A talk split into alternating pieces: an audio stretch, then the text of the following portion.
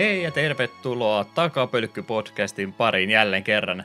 Tuohon maailman ainoan peliaiheeseen podcastiin, jossa ei tällä viikolla varmaan Red Dead Redemption 2 puhuta yhtään mitään, vai olenko väärässä, Eetu?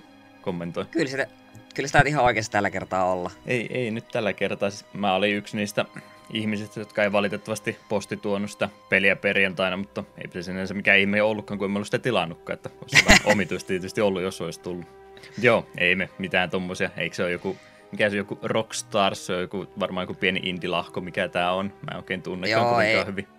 Ei ne ole mitään, mitä menessä on ikinä aikaiseksi vissiin. Niin ei me tämmöistä... Turhaan niistä on puhua. Ei me mitään indiroskaa täällä takapölkyssä pelata, vaan me pelataan vanhoja japanilaisia pelejä, joita ei ikinä lokalisoitukaan, mutta kuin fanien toimesta. Sillä nimittäin Wonder eh, Project, eh, Project J oli se tuossa meidän tämän jakson aiheena, josta soi kappale Opening. Ja 30. päivä 10. varmaan tuossa noin on, kun tämä jakso on ulos tiistaina tullut, jos kaikki on suunnitelman mukaan mennyt niin kuin toivottavasti on mennyt. Joten 46 jaksoa takana. Ja, ja alkukysymyskin tuossa oli ylö, ylös kirjoitettu. Oliko, sä, oliko mä kysynyt tätä jo aikaisemmin? En muista, että kysynyt.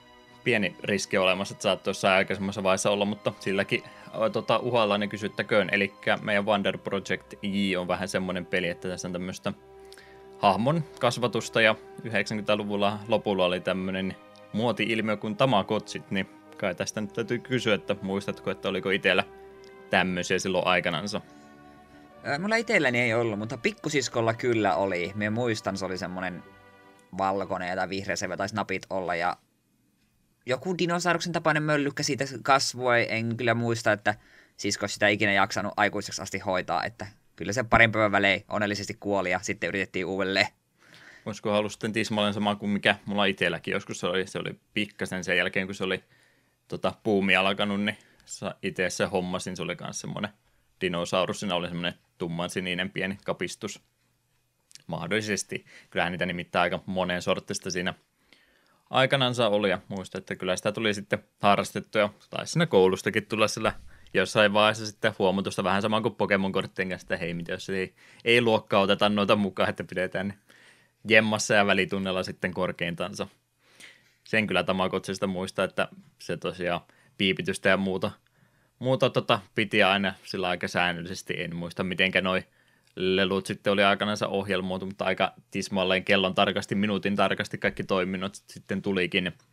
Niin, niin mä sitä yleensä pidin alakerrassa kun oma huone kotona oli yläkerrassa, niin alhaalla tota sitten vanhan tämmöisen puhelin tason, tehän mä tätä paremmin selittäisin, vähän tämmöisen niin piironkilaatikon sisällä yleensä jätin sen yöajaksi, että ei ollut siellä ylhäällä häirittämässä, niin isä sitten rupesi sitä kanssa pelaamaan samalla, että se kävi aina aamulla, että ennen kuin töihin lähti, niin se kävi sitten siellä ruok- ruokkimiset ja muut hoitamassa, että oli ilmeisesti sen verran mielenkiintoinen kapistus. Tosi simppeleitä laitteitahan ne oli, mutta se oli siihen 90-luvun aika hienoja. Nyt tähän tuommoinen on paljon helpompi sitten hoitaa vaikka jonkun puhelinäpin kautta, mutta eihän se nyt sitä samaa hohtoa tietystikään enää ole.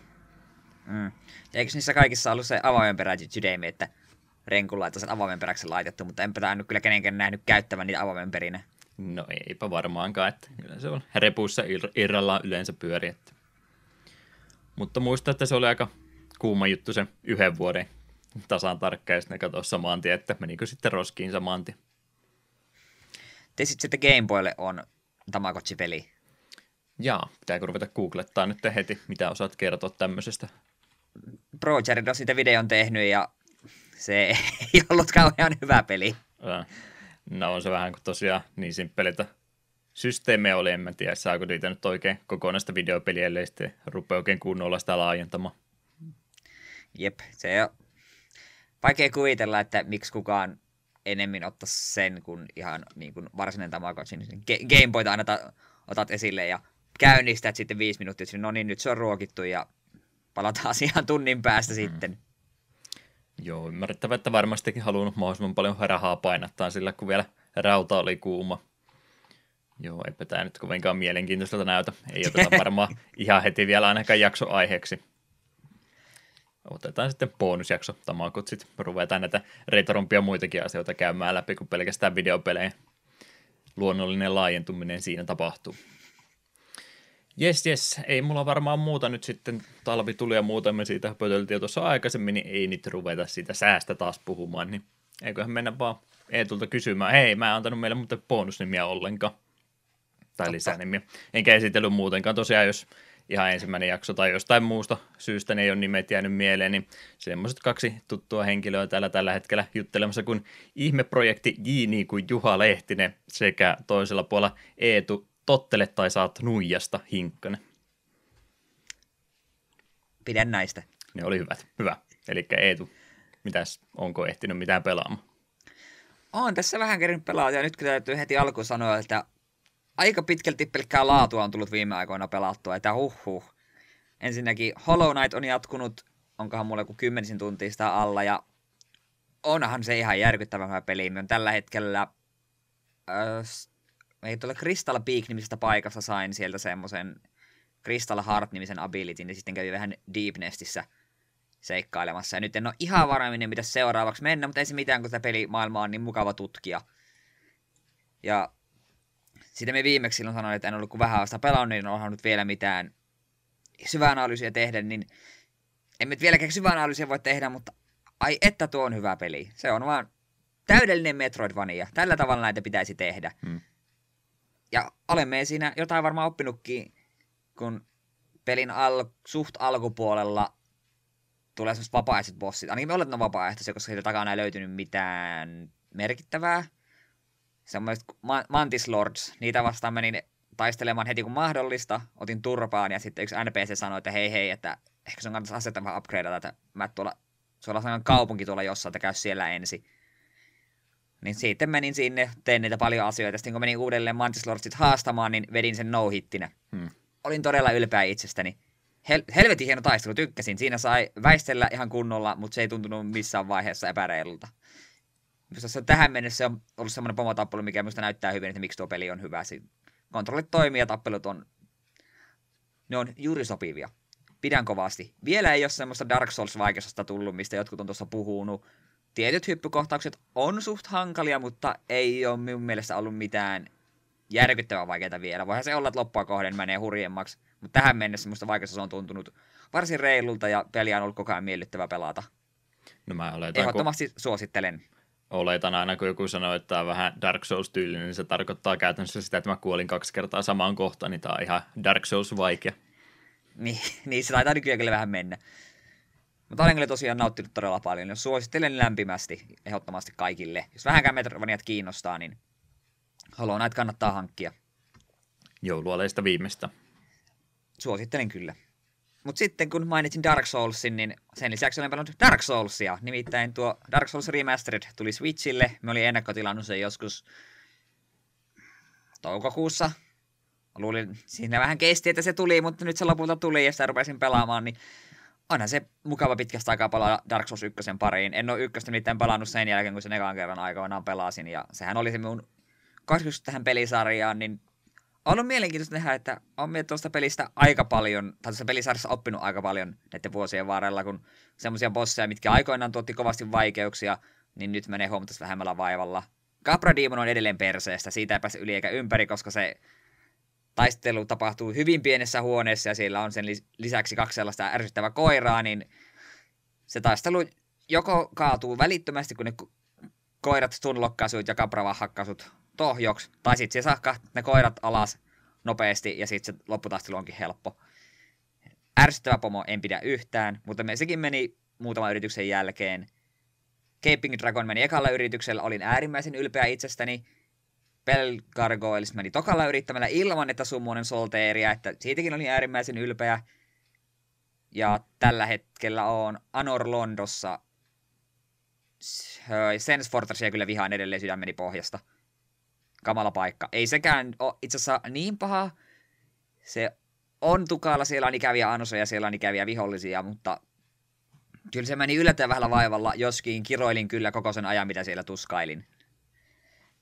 Ja, sen itse vielä että miehän silloin ekaa kertaa kun pelasin, niin mulla oli aika pitkälti strength buildi. Me käytiin tosi raskaita armoreita ja halberdilla mä jätkin menemään. Nyt me ajattelin mennä vähän villimmälle, että on melkein kaiken työntänyt dexteritiin niin mun, että on Dexa-aseita pitänyt ja mä oon nyt ö, Falkionia, kun mä nyt on käyttänyt, joka on jo plus kahdeksan, plus kahdeksan upgradeattu, ja olen, olen tykännyt. Se on kiva muutenkin, kun on vähän kevyempi hahmo, tai armorit on pitänyt keveinä, että me oikeasti pystyn jopa fast rollaamaan ja väistelemään iskuja, niin on hyvin erilaista pelata, kun aiemmin tottunut vähän siihen, että kilven takana ollaan, mm. otetaan iskuja vastaan ja sitten lyödään isolla aseella takaisin, niin on ollut varsin erilaista vetää tuollaisella linjalla ja olen nauttinut kyllä kovasti. Onhan siinä tosi ihmiset sanonut, että tuo Switch-versio on vähän semmoinen kompromissi, jonka nyt ehkä ymmärtää, että laitteen tehot ei ehkä ihan samoihin pysty kuin mitä Pleikkarin ja muut. Mutta on me kyllä itse silleen tykännyt. Ja se, että voit pelata kannettavana, niin on varsin näppärää. On tullut sekä niin, oikeastaan molemmissa muodoissa on tullut pelattua paljon. Että välillä on ollut sitä, että no, otetaanpa käsiin so, sohvan perukoille, mennään käpertymään ja välillä sitten kiva ihan telkkarin kautta. Oliko se kannettavuus tässä nyt se myyntijuttu sulle vai minkä takia lähteä samaa peliä uudempaa kertaa ostamaan? Kun remasteri nyt varmaan tässä tapauksessa vaan tarkoittaa, että kun se oli vain Switch-versio, että taitaa jo niitä parempia remastereita ollut jo aikaisemminkin.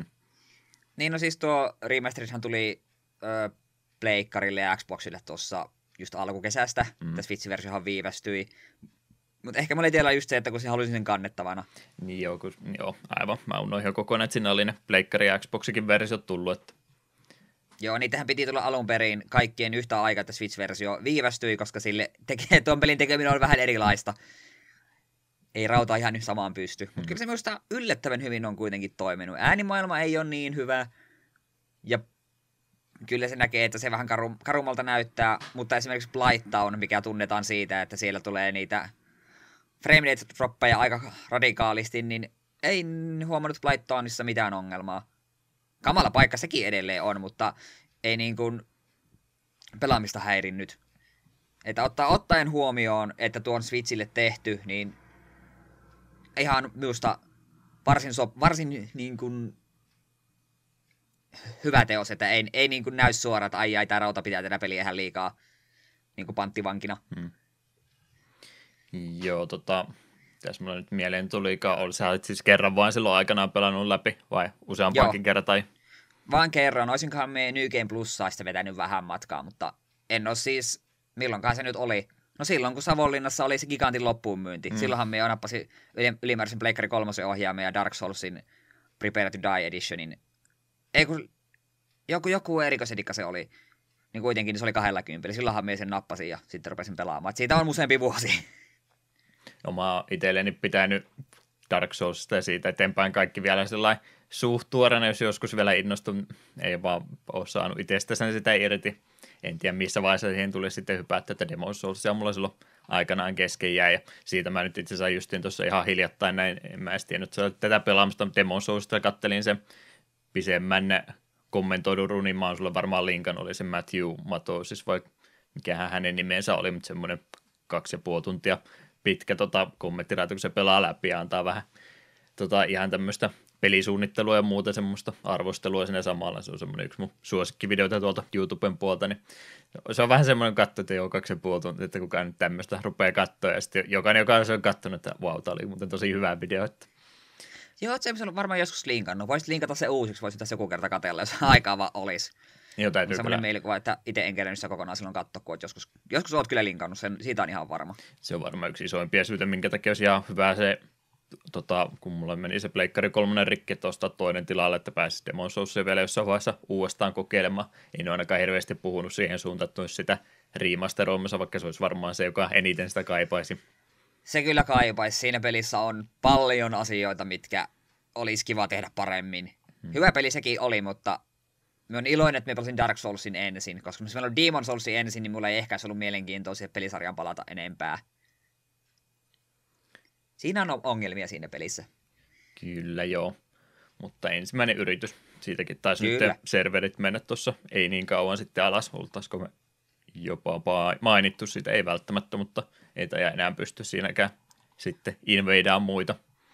Mm. Ei tarvi ottaa salaa tai tota pelkurimaisesti nettipiuhaa pois koneen perästä, että ei tarvi olla tämmöinen looseri enää. Mm. Siinähän oli myös joku yksi bossi, missä pääsee sitä bossia pelaamaan, mutta ei enempää Joo, spoilereita. Se... Ei spoilereita, ei. Eikö me ei tiedä sitä nimeä.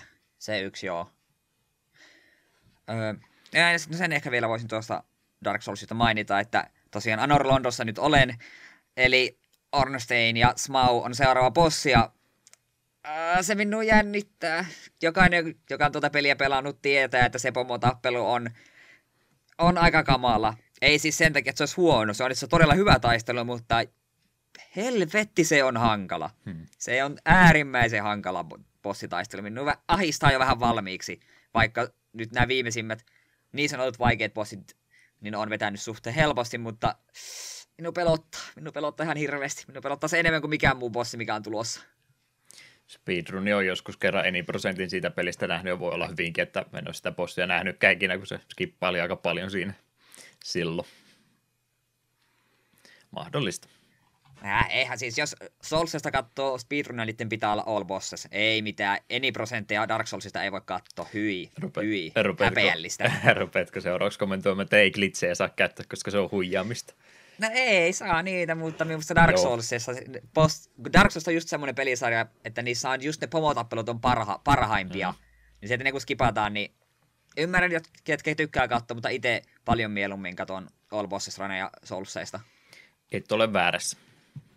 Se on vähän sama niin kuin Megamenissa Buster Only, että joo, ymmärrän ne muutkin kategoriat, mutta come on. öö, mutta sitten joo, siinä oli Soulsista.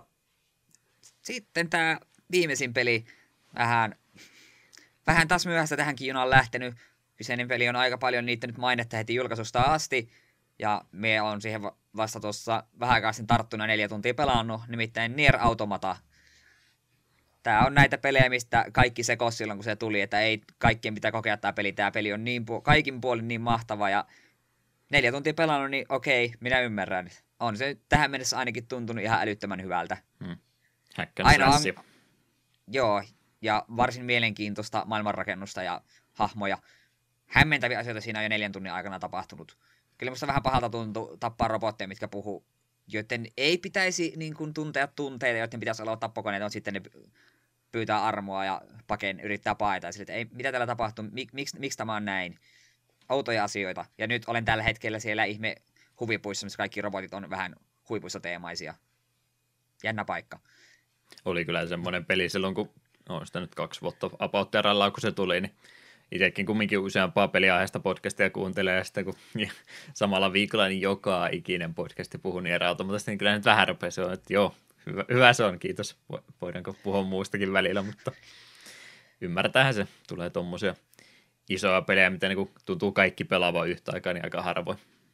Mm, se on vaan, minusta se kuvasta tuota peliä hyvin, kun sinä aloitat se peliä pelaamaan, niin se ensimmäinen osio on shoot mappi, ok. Sitten yhtäkkiä se on twin stick shooteri, sitten mennään siihen hack and slashiin, sitten jossain kohtaa tulee vähän niin kuin ö, niin kuin, tulee 2D-tasoloikan tyylistä kuvakulmaa ja mm. tälleen, että peli näyttää heti, että tässä on vähän nyt kaikenlaista sinulle. Joo, mä, kyllä... mä en ole pelikuvaa tästä juurikaan yhtään kattonut jotain pieniä arvosteluja lukuun ottamatta. Mä oon kyllä varmaan jo tähän mennessä kaikki mahdolliset spoilerit kuulu haluamatta niin vaikka, mutta kumminkin, niin vaikka on kaikki spoilerit kuullut, niin kyllä mä siltikin sitä vielä jonain päivänä haluan pelata. Kuulostaa Joo, aika ite... monipuoliselta nimittäin. Joo, se oli, mä itse pitkään niin mietin, että no kyllähän tuo pitäisi jossain vaiheessa ostaa. Sitten se oli samalla, kun minä ostin tämän mikrofonin, niin tuo oli gigantissa johonkin, oliko se 30? Niin mä olisin, äh, no nyt se on sen verran, kyllä nyt se 30 arvoinen peli varmasti on, niin nyt minä sen poimin. Hmm. Monta kertaa, että aina kun joku ale on, niin on kattonut sille 50, en, en mie 50 viitit tuosta maksaa. Vaikka hyvä peli varmasti onkin, mutta se 30 oli siinä rajoilla, okei, tuo mie maksan. Ostit kesällä ja nyt vasta pelasta. Ai jäi, tuli takapelkkyyn pelejä. No kun... Hyi hyi Eetu, etkö sä oppinut mitä? No en ole, ehkä se on tullut jo selväksi. Kai se pitää tässä kohtaa tunnustaa, että kun oli nuo PSN Halloween-aleet, oli jo pitkät, en mie sille mitään osta. Sitten kuitenkin tuossa perjantaina kävin katsomassa ja katsoin, että ai täällä on sitä Devil May Cry HD Collection plus Devil May Cry 4, joku Special Edition, mitä 25 euroa koko roska no ostetaan se pois. En tiedä, tuko ikinä noita pelaamaan, mutta Devil May Cry on vissiin sen verran hyvä pelisarja, että ehkä siihen voisi tutustua muutenkin kuin sen DMCn kautta. Hmm. Ja sitten siinä samalla totta kai, halu, koska halusin täyteen hintaan ostaa sen Castlevania paketin sen uuden. Sen poimin kanssa jo valmiiksi odottamaan. PSN Halloween alet, mä en olisi kuullutkaan, että tämmöistä oli täällä menossa tällä hetkellä. Näköjään vieläkin. Joo, no Halloweenhan on vasta virallisesti vasta viimeinen päivä, että... Hmm. Joo, Joo, kyllä muutama- Suomessa ihan hirveästi nyt kumminkaan vietetä. Mm. Oli siellä muutama muukin ihan mielenkiintoinen, mutta loppujen lopuksi just tuo Devil May Cry bundle oli se pääsyy. Tai, tai sai se ainoa, mikä oli että okei, no tuo nyt mie tuon poimin. Mä oon monta kertaa sitä pyöritellyt mielessä, että se on kuitenkin semmoinen pelisarja, että olisi kiva ne katkin osat pelailla, ja oli musta kivaan hintaan. Sekä tuo se Collectioni plus se nelonen siihen vielä päälle. Ja Castlevaniasta halusin maksaa sen täydet 20, koska... niin, eiköhän sot niin yksin ole 20 arvoinen. Ja, Ja, siihen päälle se, mikä se oli, Round of Blood, kun siinä oli. joo, se oli se toinen. Joo, pitää ne, kunhan nyt aikaa on, niin pitää nekin kyllä mätkiä. Mutta ehkä me en ihan vielä sitä Sotnia ainakaan aloita, kun mulla on tuo Hollow Knight kesken, että ei liikaa tuu Metroidvania kerralla. Hmm. Joo, ne tosiaan tuli, en ollut uutisiin sitä laittaa, mutta se oli nyt julkaistu, oli ilmeisesti sitten ottanut PSP-version käännökset, niin on, on ne paremmat käännökset, mutta Symphony of the Nightin nämä, tota, tota, mikä se Pleikkari ykkösen käännökset oli, niin on ne nyt sen verran meemistatuksella kumminkin huomattavasti korkeammalla, niin olisi, mielu, olisi mieluummin pitänyt ne, että ihmiset on vaan tämmöinen kasa salaisuuksia. Mutta joo, siinä oli pelailut. Ja kun se Mutta Dead kas- Souls jo Halloween alessa on myöskin 7 euroa. No niin. Mut niin, siinä oli mun pelailut, mutta Castlevaniasta vähän lisää. Castlevanian Season 2 tuli Netflixiin. En ole vielä, vielä kokonaan kerennyt katsoa. Kyllä yhdellä istumalta oikeastaan katoin viisi vai kuusi jaksoa, että mulla on pari jaksoa vielä katsomatta. Ja onhan se ollut varsin hyvä. Olen tykännyt. Se oli ykköskauden vähän ongelma, kun se oli vain neljä jaksoa, niin ne tuntui aika täyteen ahdetuilta, että nopealla tahilla mentiin. Nyt on kakkoskausi on ollut vähän rauhallisempi. Jotkut vähän valittanutkin, että välillä vähän tylsän puoleen, mutta itse on kyllä tykännyt tosi paljon. Vähemmän kiire kuin enemmän jaksoja. A- Jep. an- anteeksi valikoiva kuuloni, mutta monta sää jaksoa sanoit, että oli Neljä vai viisi on kattonut, ja kahdeksan jaksoa on yhteensä. kahdeksan yhteensä, okei. Okay. Ja käsitin, että ja ainakin joku tulee jotain sanoa, että se ilmeisesti tuo kakkoskausi, kun vetää loppuun, niin se vissiin vetää niin kuin tuon tarina-arkin ihan loppuun. Ja season kolmostakin on vissiin vähän huhuiltu jo. Että en sitten tiedä, että jos tuo kerran vetää ka- tarinakaaren loppuun, ja se sitten on joku tuohon niin perustuu Castlevania kolmosen juoneen, niin en sitten tiedä, että miten, mitenköhän sitten se season kolmonen sitten tekee. Hmm. Pitäekö se omille urilleen vai otetaanko taas sitten joku toinen Castlevanian niin kuin pelijuoni? En tiedä. Mielenkiinnolla jään odottamaan kyllä. No se on semmoinen tota, tota, IP tuo Castlevania, että mua nyt haittaa, vaikka ne tekisi ihan omaa juttunsa, että on sitä jo aika monta eri tota, Dracula-versiota ollut jo tässä vuosien varrella peleissäkin, niin ei se nyt haittaa, jos ne vaikka ihan omaa juonensa tekisikin. Mm. Mutta toisaalta jos ottaisi peleistä, niin en pistäisi pahakseni, jos Aria of Sorrow saisi animaatiosovituksen. Simon's Quest. Miksipä niin. ei. No miksipä ei. Joutuu, Ää- joutuu ottamaan, se menee animointiin hirveästi aikaa 30 sekkaa aina, kun vaihtuu päivästä yö. ja se tosiaan se mukaan hauska vitsi, mikä oli jo moneen kertaan käytetty, mutta ei ollut Castlevania kakkosseasonin niin sama kuin ykkönen, mutta ylös alas. Mut joo, me en itse asiassa halua tuosta juonesta tarinasta muuten niin kuin mitään sitä sanoakaan. Paitsi sen voin sanoa, että meno on edelleen ihan yhtä brutaalia. Ei tarvitse sitä pelätä, että onko menty lepsumpaa suuntaan. Ei olla. Mm. Ei, vaikka välillä tuli rauhallisimpia hetkiä, mutta sitten kun ruvetaan näyttämään, että nyt, nyt vampyyrit on taas vähän vauhissa, niin sitten ju- juttuja tapahtuu. Flashback muun muassa siitä, kun Dracula vähän otti nokkinsa muutamalta kauppialta, niin kosto oli varsin tehokas, sanotaan nyt vaikka näin. K18 edelleen. Ky- kyllä, ja ihan syystäkin. Mutta joo, siinä on minun kattomiset ja pelailut, niin kerropa Juha, mitä sinä olet viime aikoina tehnyt. Oonhan tuossa ehtinyt pelaamaan eniten. Tietysti on tota Mater 3 tullut pelattua, mutta eihän me nyt siitä vielä voida puhua yhtään mitään. Säästetään kaikki siitä ensi jakson puolelle. Tota, siskot halus lähteä Tampereella pyörähtää ja jostain kumman syystä minunkin oli siis lähdettävä mukaan. Niin tuli nämä porukassa sitten vähän Tampereen keskustaa pyörittyä se koko päivä siinä oikeastaan, kun sinne puolilta päivin pyörähti paikkoja katsomaan ja todettakoon, että mä nyt ajattelin, että kerrankin ollaan Tampereella ja siskotkin tykkää kirpparilla käy, niin mennäs porukalla käymään monta, monta läpi, että nyt napataan semmoista retropelit sieltä mukaan, että ei, ei, niin kuin, ei mitään jätetä hyllylle. Ja lopputulos oli, että eihän siellä mitään retropelejä missään ollut.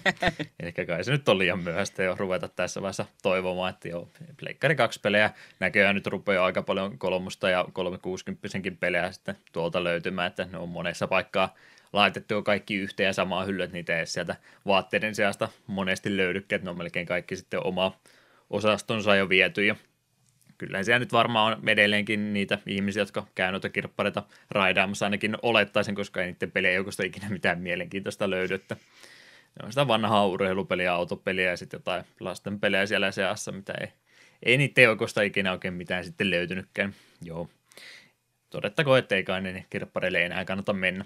Tosin ammattilaista, jotka niitä vielä lähtee niistä etsimään, niin nehän menee varmaan niin kuin aamulla välittömästi, kun ovet aukeaa, nimenomaan kun justiin pöydät vaihdettu, että silloinhan ne varmaan parhaat löydöt tehdään, mutta ei me nyt taida semmoinen harraste sentään olla, että välillä tulee pyörähdettyä, mutta tällainen kun ei nyt muuten kirppareilta sillä pelien lisäksi ikinä tule oikein mitään muuta, ehkä jotain sarjakuvaa tai oikein mitään muuta tuu mieleenkään, että aika vähän on mitä sieltä kirppareilta itse sillä lähtee muuta katsomaan kuin niitä, niin tuntuu se välillä vähän ajahukalta, kun ei niistä sitten löydy ikinä mitään mieleistä. Mutta ehkä se johtuu siitä, kun nuo mielenkiinnon kohteet on niin rajatut. No varsinkin nyt kauempaa kun lähtee, niin miestä nyt on viitti ruveta mitään isoa tavaraa hirveästi kantamaankaan. Siinä mielessä pelit vähän helpompia. Kaiken muu pystyy melkein jo nykypäivänä striimaamaan, niin ei sitten nyt oikein elokuvia, musiikkia tämmöistä enää viitti.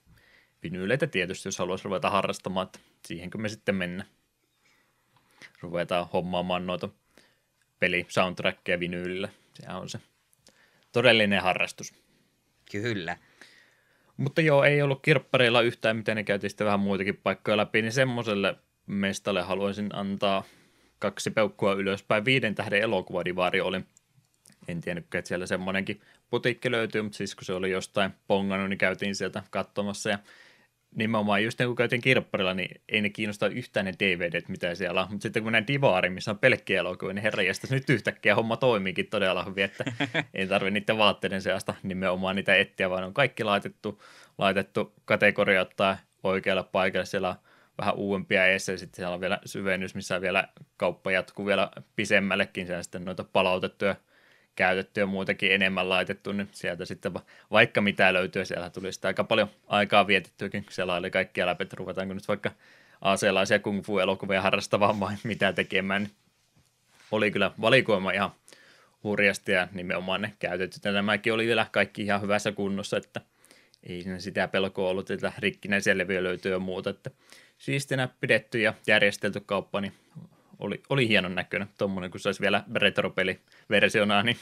sitten olisi niin taivaaseen jo päässyt, mutta elokuvia oli nyt tällä kertaa vaan, niin nappasin sieltä sitten noita amerikkalaisia e, animaatiosarjoja, eli Simpsoneita mä oon aina katsonut sillä että kun huutonetistä niitä olisi kiva napata, kun siitä on tosi kauan, ja kun ne painatti ne alkuperäiset kaudet, niin niitä ei enää uusi, uutena oikein mistään saa ja huutonetistä, niin tämä on vähän sellainen, eh, ruveta aina yhtä erikseen, niin siellä oli sitten vielä bokseja, bokseja ihan kunnolla, niin mä sieltä kolmet kaudet nappasin ykkösen, kakkosen ja no mulla tässä vieressäkin, mikä toi oli viitonen, viitonen oli yksi, niin sai no. sitten kolme kahden hintaa, eli 24 euroa kolmesta Simpsonin boksista, niin se oli mun mielestä ihan mainio diili kyllä.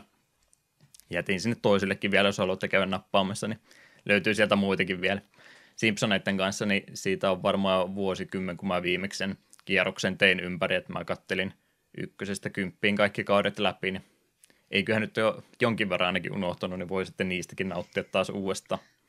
Muistan kyllä, että tuli, tuli tota silloin, kun ne tosiaan vielä painoksissa oli, niin lainattua sitten muilta kaikki noin kymmenen hyvää kautta. Meidän sen jälkeen kannata enää katsoakaan, niin kaikki käynyt läpi ja sitten kuunnellut vielä noin kommenttiraidetkin niistä läpi, kun siellä on sitten ne Gröningit ja muut, ketä siellä nyt ääninäyttelijöitä on, niin vielä erikseen puhumassa niiden jaksojen päälle, niin silloin tuli kahteen kertaan käytyä läpi. Niin katsotaan, jos jaksaisi taas tehdä sama. Kyllä ne hetki menee nimittäin, kun ne kaikki kymmenen kautta katsoo jokaisen jakson kahteen kertaan sillä tavalla. Joo, kyllä sille hetki vierähtää. Hmm. Niin sieltä nappasi ja Piivis ja Pathedi oli itse asiassa kanssa. Mä en ollut sitä ikinä TVstä nähnyt, kun meillä ei MTV näkynyt, kun oli tota... Hetki. Niin no, olisi se varmaan näkynyt silloin tota, kerrostalossa, kun vielä asuttiin, niin tuli vähän eri tavalla nuo kanavat, mutta silloin vielä oli niin nuori, ettei semmoista mitään ymmärtänyt, niin sitten kun omaa kotitaloon muutettiin, niin ei siellä sitten enää näitä kaapelikanavoita näkynyt, niin ei sitten piivis ja patheria ikinä nähnyt. Niin nyt nappasin tuommoisen kokoelman, missä pitäisi noin kolme kautta olla, niin nyt pääsee niistäkin vihdoin viimein nautiskelemaan. Huhhuh. Joo, hieno putiikki tosiaan. Suosittelen käydä pyörähtämässä, jos jotain esimerkiksi just vanhoja TV-sarjoja kokonaisia bokseja etsii, kun niitä käy tuolta Netflixistä, niin ne aina välillä saattaa siellä olla, mutta ne käy siellä ikuisesti on, niin jos jotain haluaa sitten hyllyä semmoista, mitä tulee ehkä tulevaisuudessakin katsottua, niin tuolta todennäköisesti saattaa jopa semmoinen löytyä. Mainio kauppa. Öö, sitten käytiin tuolla fantasiapeleissä pyörähtämässä kans, kun talus sieltä mangoja käydä nappasemassa. Minä en niihin nyt ryhtynyt, mutta siellä oli toi tota, tota, Vovistahan tulee kanssa näitä, mä en puhu tänään Vovista sen enempää, mutta kun sitäkin vielä pelaa, kyllä, Overwatchiakin pelasin vähän näin, anteeksi, niin, niin. Vovia kannalta tulee myös noita kirjoja jonkin verran, ja niistä se uusimman to nappasin, se on jossain, jostain kumman syystä jäi tuonne hyllyyn, nyt. Mä muistan, Before the Storm on sen nimi muuten, sen nappasin kanssa. Oli kyllä aika kallis kirja sellainen, mä en nähnyt siinä hintaa ollenkaan, mutta totesin, että eikä tämä nyt kallis voi olla, se oli joku 34 euroa sitten kumminkin, kovaa, mm. kovaa kantinen kirja oli kumminkin, niin ehkä se ymmärtää ja oli vielä englantikäännös, että ei niitä varmaan montaa sinne kauppaan tullutkaan, niin semmoisen nyt nappasin ja en tiedä milloin luen, mutta teki mieli sieltä jotain napata, ettei ihan tyhjin käsin tullut lähdettyä. Ja, ja puolen kumpeleissa siinä kävi vielä kanssa siinä samalla kun oottelin sitten junaan tuloa, jota ei sitten tullutkaan. Juna oli peruttu ja joutui linja-autolla tulemaan, mutta sitä ootellessa kun illalla ennen takaisin lähtöä, niin kävin siellä pyörähtämässä nappasin 3DS-pelin Legend of Legacyn, josta me Eetun kanssa muistaakseni naurettiin, että nyt on varmaan JRPG-pelien nimet loppunut kesken, koska tuo on varmaan kaikkein geneerisin mahdollinen nimi, mikä olla ja voi. En mä sieltä oikein mitään tiettyä peliä lähtenyt hakemaan, mutta katselin, että 3DS JRPG 29 euroa, niin otetaan. Ja just kun mä nuhtelin Eetua takapelkyn kasvattamisesta, niin en mä tiedä milloin mä aion ton pelata, että muistan vaan. Väitit, se kol- me väitit se kolme vuoden päästä sun hylly, että mikäs tämä on? Mä oon varmaan tästä maininnut, mutta siis mä tosi mielellä haluaisin pelata 3DSn pelejä, mutta mä haluan niitä pelata 3DSllä vaan, että mä oikein ei vaan mun käsiin tunnu hyvältä se Blight, että se olisi niin kiva Switchille vaikka ne pelit saada. En tiedä tapahtuuko sitä ikinä, mutta pelejä pelaisin mielellään, mutta eri laitteella vaan. Ehkä jonain päivänä tämäkin vielä on mahdollista. Öö, haluan nopeasti huomauttaa siitä, että tuli tuosta mielin 3DS-peleistä Switchillä. Nythän vasta tuli se uh, The World Ends with, the, with You, mm. mikä on... Mikä, niin joo, niin se tuli Switchille ja olen käsittänyt, että se, se Switch-versio ei ole kauhean hyvä, koska motion controlit ei oikein toimi. Aa, se no. pitäisi pelata, että se, että se pitäisi käytän, jos sitä haluaa pelata, niin on oikeastaan pakko pelata siinä kannattavassa moodissa. Hmm. Näin olen käsittänyt ja siksi en ole itse siihen vielä koskenut, vaikka kovasti alkuperäistä tykkäsinkin. Harmi, mä sitä ootin silloin, kun se kerrottiin, että se on tulossa, että sen kyllä ehdottomasti haluan, mutta en nyt sitten tiedäkään, pitääkö ruveta DS-versiota etsiä, se voi olla vähän arvokkaampi tänä päivänä jo.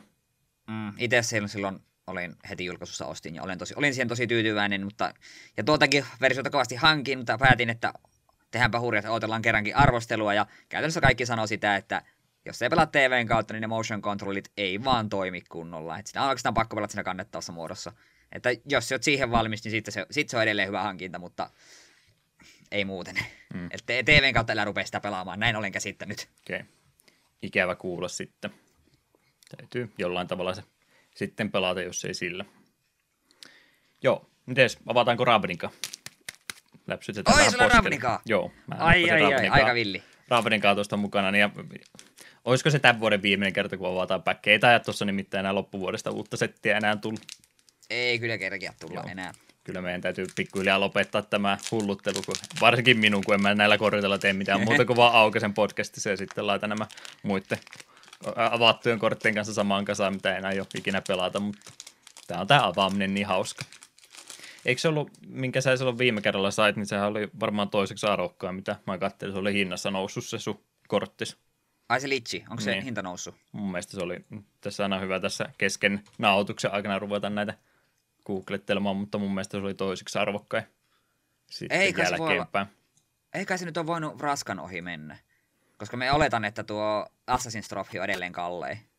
Se on kallein joo, ja mä tässä näin hyvää podcastia su- nauhoittaessa, niin samalla kattelen eh, Guilds of Ravnica tuolta auki MQMstä. Guilds of Ravnica, popularity vaihtaa Pricein, niin mikä se, ei se oli Doom Whisperer oli se toinen, sori mä sekoitan sen kanssa. Niin. Toinen musta kortti ilmeisesti. Joo, Doom Whisperer, kyllähän sillä ha- on ollut arvokas koko ajan. Okei. Minä avasin sen Underrealm, Underrealm Lichin, kyllä sekin oli joku 4, vai 5 euron kortti, mutta Joo, no Doom Whisperer on mennyt trofi ohitte kumminkin. oho, en olisi uskonut. Kato, no joo, Joo, missä kohtaa nämä taas vaihtuuko? Ihme nämä lokot, kun en näistä ikinä saa selvää, että missä kohtaa rariti vaihtuu tuosta, noin vaihtuu ilmeisesti aina kommunin puolelle. Öö, World Soul, Kolossus on siinä, Mm, kaksipuolinen kortti, Invert ja Inventti. Invert to Invent varmaan la- lausutaan. joo. Öö, Electrostatic Fieldi, Bounty Agentti. Olisi siinä se rare. Bounty Ancient, se taisi olla ihan jo... Human Soldier Creature 22 yhdellä ja yhdellä valkoisella. Vigilance Sacrifice Bounty agentti täpillä. Tuhoa target legendari permanentti. Jos se on artefakti creature tai enhancementti. Joo. Issetin kuilkeitti tuolla takana. Eipä ollut jännä, jännä päkki se. Ei valitettavasti, mutta onneksi mulla on toinen tuossa vielä. Ei, Oho. ei nyt säästellä sitä. No niin. Nyt sieltä tulee foili, foili Doom Whisperer. Joo, tota, tota, se on semmoinen hyvä rahoituskohde, että hei, me haluttaisiin tehdä tämmöinen podcast. No, mitä sinä tehdään? Me vaan avataan päkkejä, että arviolta semmoinen parisata euroa per jakso, että kunhan vaan rutiina käy koko ajan. Kommoni, kommoni, kommoni siinä edelleenkin. Hetkinen, onko toikin vielä? Ei taida olla. On se kommoni vielä. Carrisoni Sarkeantti. Ää, Discovery to Dispersal olisi tossa. Sitten Haas the Marshalli. Valkoinen yhden manan kretu. Undercity Necroliski. Ja sitten täällä on Waterigrave. Mulle tulee vaan lände, Uu, ländejä näköjä. uu, mutta nuo kipuländit on kalliita. No, 6 euroa. Sehän on hurja kortti. Sillä saa uuden On. päkin tai kaksikin melkein. Onhan siis, hei just, Waterigrave, hyvä. Minulla en, minä en ole Kilsissä avannut vielä yhtään noita kipuländejä. Alkuperä, ei alkuperäistä, kun Return to Ravnicasta avasin, hetkinen, Hallowed Fountain, oli valkovihreä, ja valkosininen ja sitten valkovihreä Temple Gardenin. Ja Temple Garden mulla on kaksi. Mm. Lifea kun käyttää, niin se on kipuländi. Joo. Ja kun siis Tämä on sun terminologia, vaan kukaan muu ei sitä käytä. Painlandis, kyllä kaikki käyttää kipuländejä. Eli siis Waterigravehan siis on ländi, joka se on islandi sekä swamppi, se tulee täpissä, taisivat maksaa kaksi lifea, että se tulee pystyssä. Ja se, että kun se on tuplaländi niin kuin tyypiltä, että se on sekä island että swamppi, niin jos sulla on kortti, mikä sanoo, että eti vaikka islandi, niin se voit hakea Watergravein, koska se on, se on myös islandi. Ja sen takia nuo kipuländit on hyviä. Semmoset. No, se oli ihan hyvä päkki. Kyllä, kipuländit on aina mukava avata. Joo, Se oli yksi suuri syy, miksi porukka oli innoissa, että jes, me mennään takaisin Ravninkaan, me saadaan lisää kipuländejä. joo, meidän podcastista tulee uusi Limited Resources podcasti. Tuo pelkkää näitä päkkejä avaamista ja kaikki muut segmentit jätetään välistä. Ei muuta kuin eteenpäin vaan. Tota, semmoinen omituinen mielihalu tuli tuossa yleensä aina Discordissa melkein joka ilta tulee, jos ei parempaakaan tekemistä elämällä ole ja jotain tulee pelailtua, niin yleensä sitten ollaan Discordissa aina porukalla tässä, niin tulee sitten muuten siinä samalla juteltua, niin mä en ole noita varietistriimaajia kattelu ihan hirveästi Twitchin puolella, ellei ne ole sitten ensin pelannut jotain tiettyä pelejä ja sitten myöhemmin laajentanut, niin muuten mä oon nämä liriikit ja tämmöiset isommat, niin en ole kovinkaan paljon niihin tutustunut, niin nyt mä jopa itse asiassa unohdin, että kuka tämä kyseinen striimaaja oli, mutta yksi kaveri kumminkin sanoi, että hei siellä menossa tota Formula 1 nyt, että siellä pelaa nettipelinä ne 20 ihmistä yhtä aikaa, ja tässä on tämä yksi suosituin striima, joka tota, siellä viimeisenä ajelee, kun ei se oikein mennä radalla pysyä spinnalle vaan ympäri koko ajan, mutta oli sillä hauskan näköistä muistelin, että piru siitä on muuten jo melkein 20 vuotta, kun mä oon viimeksi formuloita pelannut, että Pleikkari ykkösen aikaa, kuten oon ehkä kertonut aikaisemminkin, niin isä vielä halusi samaan aikaan pelata. Ja jo, se johti yleensä siihen, että puolet peleistä oli sitten auto- tai urheilupelejä, niin tuli silloin Pleikkari 1 aikaan suht paljon pelattu, että Formula 97 oli yksi ekoja Pleikkari 1 pelejä, mitä tuli pelattu ja pelasin sitä paljon itsekin vielä muksuna kovasti Formuloita tykkäsin kattella. Mulla oli itse asiassa tota, TV-stä, kun tuli formuloita aina, niin mulla oli Nessio ohjaajan kädessä, että mä niin ohjasin käytännössä niitä autoja siinä samalla, mitä TV-ssä meni, että eh, lapsen mielikuvitus näin mainio ollut ja sai huomattavasti lisää viihdettä siinä, kun sai ohjaimen kanssa ohjailla tota TVn tapahtumia, kun siellä Häkkinen vielä ajeli Suumaria vastaan kisaan. Niin, niin. 97 pelasin paljon, 2000 oli sitten myöhempi kanssa, mikä oli, niin se on viimeinen formula, mitä mä oon pelannut. Ja ajattelin sitten, että pirut olisi varmaan aika hauska ja sitten huomasin, että ne oli alennuksissa tuolla verkkokaupan puolella muualla, oliko 29 euroa vai mikä, mikä aika hyvä hinta pelille, mikä kumminkin tuli vasta tässä ei niin kauan sitten ja oli sitä, no se pitää kumminkin tilata, niin en mä tiedä. Sitten se tuli Steamia alle 32 euroa, niin napsahti samaan tien sieltä listalle, no niin, nyt on loppuselitykset kesken. Että homma taas Formula 1 2018 noin sitten ja Joo, on se aika paljon eteenpäin mennyt. Mä en tiedä, Eetu tuossa ei autopelejä varmaan hirveästi pelaa, niin ei nyt rupea niin paljon selittämään yksityiskohtia, mutta mitä ne aika arcade henkisiä ne oli silloin aikanaansa ymmärrettävästi, kun ei vielä Plekkari ykkösellä ihan tämmöistä kaikkia ajomallinnusta niin täydellisesti vielä pystynyt silloin aikanaansa tekemään, niin nyt on kumminkin pelisarja mennyt huomattavasti eteenpäin, että ei enää riitä pelkästään se, että vaan ne radat ja mutkat opettelee ulkoa, että täytyy vähän katsoa niiden renkaiden kulumista, että ei, ei tota, rupea ihan liian sileäksi menee kisan loppua kohde ja polttoaineen kulutusta kattelee, että jos tota, tota, haluaa fiksusti ylimääräisiä tota, noita pysäkkiä tekemättä, niin mennä niin vähän aikaisemmin joka asusta päästään irti, ettei aina lukkojarritusta heitä joka mutkaan viime hetkellä, että ylimääräisiä tuhlalle tuolla tavalla pysähtelemällä. Kaikkea muuta elektroniikkaa autoihin on tullut lisää, että katsoo vähän sitä ERS vai mikä se on se tota, tota, sähkösysteemien kulutusta, että kaikkea tämmöistä pientä asiaa pystyy siinä kesken kisaankin katsomaan, mikä on muuten aika hankalaa, kun sä rupeat 200 kilometriä tunnissa niitä mutkia vetää, ja sitä rupeat sieltä oikeasta alakulmasta katsoa, että hetkinen, miten toi sähkön siirto tässä kohtaa menee, oho, nyt menikin mutka vähän pitkäksi, että täytyy aina suoralla kyllä melkein yrittää tehdä, ja sitten tähän formuloihin. Tuli silloin jokunen vuosi sitten se avattava takasiipi, että se ilmeisesti sitä downforcea, mikä painaa sitä autoa alaspäin, niin päästään sitä ilmaa sieltä läpi ja suoranopeus sitten paranee, niin sehän ne kanssa lisäsi siihen ihan siis oikeaan lajiin, että kun alle sekunnin päässä on siitä edessä ajaa vasta ja tulee se DRS-alue, niin pystyy sen siiven avaamaan. Niin just tämmöistä pientä ylimääräistä säätöä, niin huomattavasti enemmän simulaatiosuuntaan tuo Codemastersin pelisarja nyt sitten näköjään mennyt. Ilmeisesti on jo edellisetkin osat ollut, mutta minä niistä tiedä, kun en ole aikaisemmin pelannut. Mutta sitä mä oon tässä tuon Mataro 3 ohella, niin sitten varmaan eniten viime viikkoina pelannut ja onhan se kivaa ohjaimillakin, mutta ja haluaisiko joku ostaa mulle ratia polkimet. Tuossa kattelin, että Logitechilla olisi semmoinen kiva 300 euron setti, että hmm.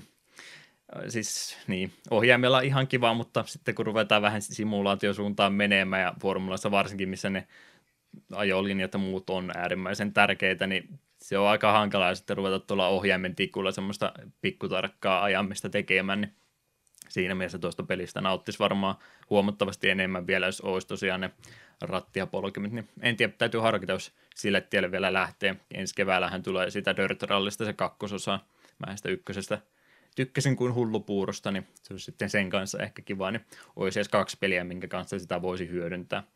Että siinä mielessä se olisi varmaan vähän turvallisempi hankinta kuin se arcade minkä mä ostin Street Fighter 5 varten ja mä käytin sitä kolme päivää ja sen jälkeen se on pölyä ollut keräämässä tuolla hyllyssä, niin ratti ja poli nyt ei ihan samalla tavalla jäisi sitten kumminkaan hyllyyn pölyttävää, vaikka ihan joka päivä tuiskaan käytetty. Se on mulle täydellisen aasisillan mainita hieno video, jonka näin vasta vähän aikaa sen Twitterissä, hmm. itse just tänään. Jos Kanadassa oli joku tappelupeliturnaus ja siellä pelattiin kiltikeeriä ja voittajaksi selvisi kaveri, joka pelasi rattiohjaimella. No niin. Miksipä ei? niin, niin, kai, kai rattiohjain soveltu hyvin kiltikeeriä, ei minä tiedä, mutta mm. oudolta se näytti. No ihan samahan se on, että onko se niinku arcade-stikki tuossa sun reisien päällä vai ihan rattia polkimet. Niin, en me joskus polkimia käytti, mutta niin, varmaan rattia no, ainakin. Se se vähän polkimin vielä joku sweepin laittaa vaikkapa. Niin. mulla oli yhteen aikaan, tota, mulla meni mikähän oli se selitys? Sillä no, mä, mä en vaan oikein löytänyt ikinä, kun justi Discordissa, no siihen aikaan me varmaan Mumblea vielä käytettiin, niin mä en oikein tykännyt käyttää puheenappulaa jossain F1 tai keski tuossa hiire, eli tuosta rullaa, kun painaa alas, niin mä en niistä oikein välttämättä tykännyt, niin mä silloin, kun vielä Savonlinnassa asuin, niin mä rockbandin setistä, niin mä otin sen koko setin pöydän taakse, sitten mä otin siitä se rumpupolkimme, niin mä käytin sitä pustutalkkipainikkiena, että se oli eri, erittäin mainio. Että, että olisi sille tämmöistä hyötykäytäntöä. Mutta joo, aina vähän kalliita tuommoisia arvokkaamman päästä olevia rattipolkimia menemään, niin täytyy nyt vähän vielä harkita, että nyt ihan hetken mielijohteesta niitä vitti ruveta hommaamaan tässä vaiheessa. Et mulla silloin oli Pleikkari 2 aikaa, mulla oli ratti ja polkimet Mad Catsin tekemät vielä, että ei ne mitkään laadukkaat ollut, mutta siitä huolimatta niin olisi kivaa jotain vanhaa VRC-peliä pelata, että tykkäisin varmaankin. Mutta katsotaan, ilmoitellaan siitä ehkä sitten joskus myöhemmin.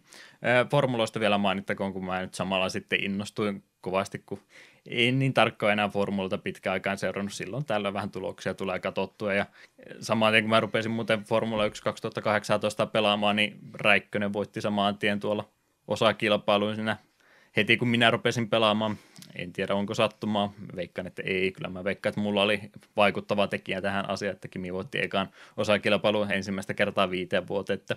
No samalla tavalla, jos olet lapsena Nessi-ohjaimella pelannut formulaa, niin nyt tämä meni vähän samalla tavalla ehkä. Mm.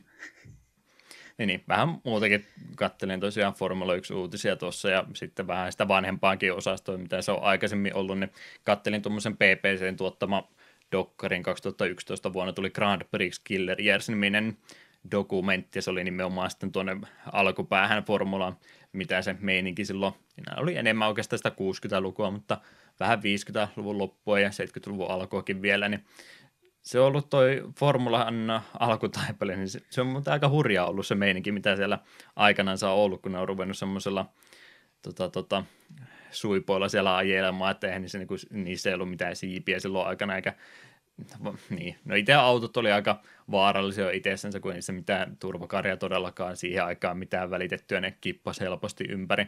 Mutta sitä kauhean paljon oikeastaan vielä sitten ne radat, missä ne ajo, että ne oli kumminkin aika paljon hitaammille autoille siihen aikaan vielä tarkoitettu, ja sitten rupesi Formula 1-autot kehittymään tosi nopsaa vauhtia eteenpäin aina vaan nopeammiksi ja nopeammiksi. Niin, niin on se nyt tänä päivänä sillä katsot niitä ratoja, niin kyllähän siellä ne turvajärjestöt niin kuin se ihan eliehto. Mutta ei ne siihen aikaan sitten jostain kumman syystä samalla tavalla ajatellut. Siis kuskit kyllä ajatteli, nimenomaan kuskien puolestaan sitä turvallisuutta ruvettiin tekemään, mutta nimenomaan se, että katsoo jotain tota, näitä Euroopan ratojakin vielä, mietin, oliko se Nürburgring vai mikä rata, rata oli kyseessä, missä oli niitä metsäosuuksia ja muita. Ei sitä niin kuin nykypäivänä ajattelisi, että siellä on tosiaan ollut semmoisia ratoja, missä on vähän niin kuin samanlaisia ojia kuin mitä täällä maaseudulla, että siellä ojaa sinä heti radan vieressä tai jotain muita semmoisia tota, hidasteita ja muita, mistä niin kuin autot on sinkoutunut suorastaan sinne metsikön puolelle ja tosiaan puita on ollut siinä ihan radan vieressä ja siellä on sitten ruvennut Jackie Stewartit ja nämä just aikanaansa, jotka silloin kilpaa ajoin, niin puhumaan, että hei, voitaisiko tosiaan tuossa on noita puita olla niin kuin metrin päässä radasta, että ei tämä nyt hirveän turvallista voi olla, ja ratamestarit siihen todennut, jos nyt niin iso ongelma on, niin tuutte sitten itse kaatamaan, että me ei ruveta kyllä rahaa tähän käyttämään, niin kumminkin 60-luvulla vielä niin oli niin kuin melkeinpä poikkeus se, että joku ei kuollut kisan aikana, niin on se aika hurjaa meininkiä ollut, ja nimenomaan haastateltiin sitten noita – van, tai siis ei siihen dokumenttia varten, mutta mitä niin kuin aikanaan haastateltu ihmisiä, jotka on tullut sitä kisoja katsomaan, niin ne on ollut ne katsojatkin vähän semmoisia, joo, sehän vähän niin kuin kuuluu kisat, tultiin vähän katsoa, jos täällä sattuu jotain tota, tota, romu, romurallia tapahtumaan, niin en mä tiedä, onko se vaan sitten ihmiset ollut vähän eri asenteella silloin, siis katsojakin siihen aika jopa vielä kuuli, kun ne autot tosiaan lenteli sinne jonnekin katsojien puolelle, että sillä vähän väärässä paikkaa katsomut enemmän ollut, niin aika vaarallista meininkiä ollut ja tosiaan näytetty siellä niin ihmisiä palannut elävältä ihmisten edessä ja kai nuo ihmiset ollut vaan, että joo, tämä kuuluu tähän lajin luoteeseen, että sirkushuvejahan nämä tämmöiset on. Kivasti kun haisee ihmisen lihaa, niin hmm. palannut lihaa, niin kyllähän tätä lajiin kuuluu. Hmm. Parhaiten jäi mieleen, kun ne tosiaan aikanaan johonkin urheiluohjelmaan käytiin tota teini-ikäiseltä tytöltä kysymässä, että no, onko sulla suosikkia täällä joukossa, ja vastaus oli, ei enää. Outs. Joo, vaarallista hommaa ollut silloin aikanaan, että Mutta, mutta mielenkiintoinen laji kumminkin tuo Formula 1.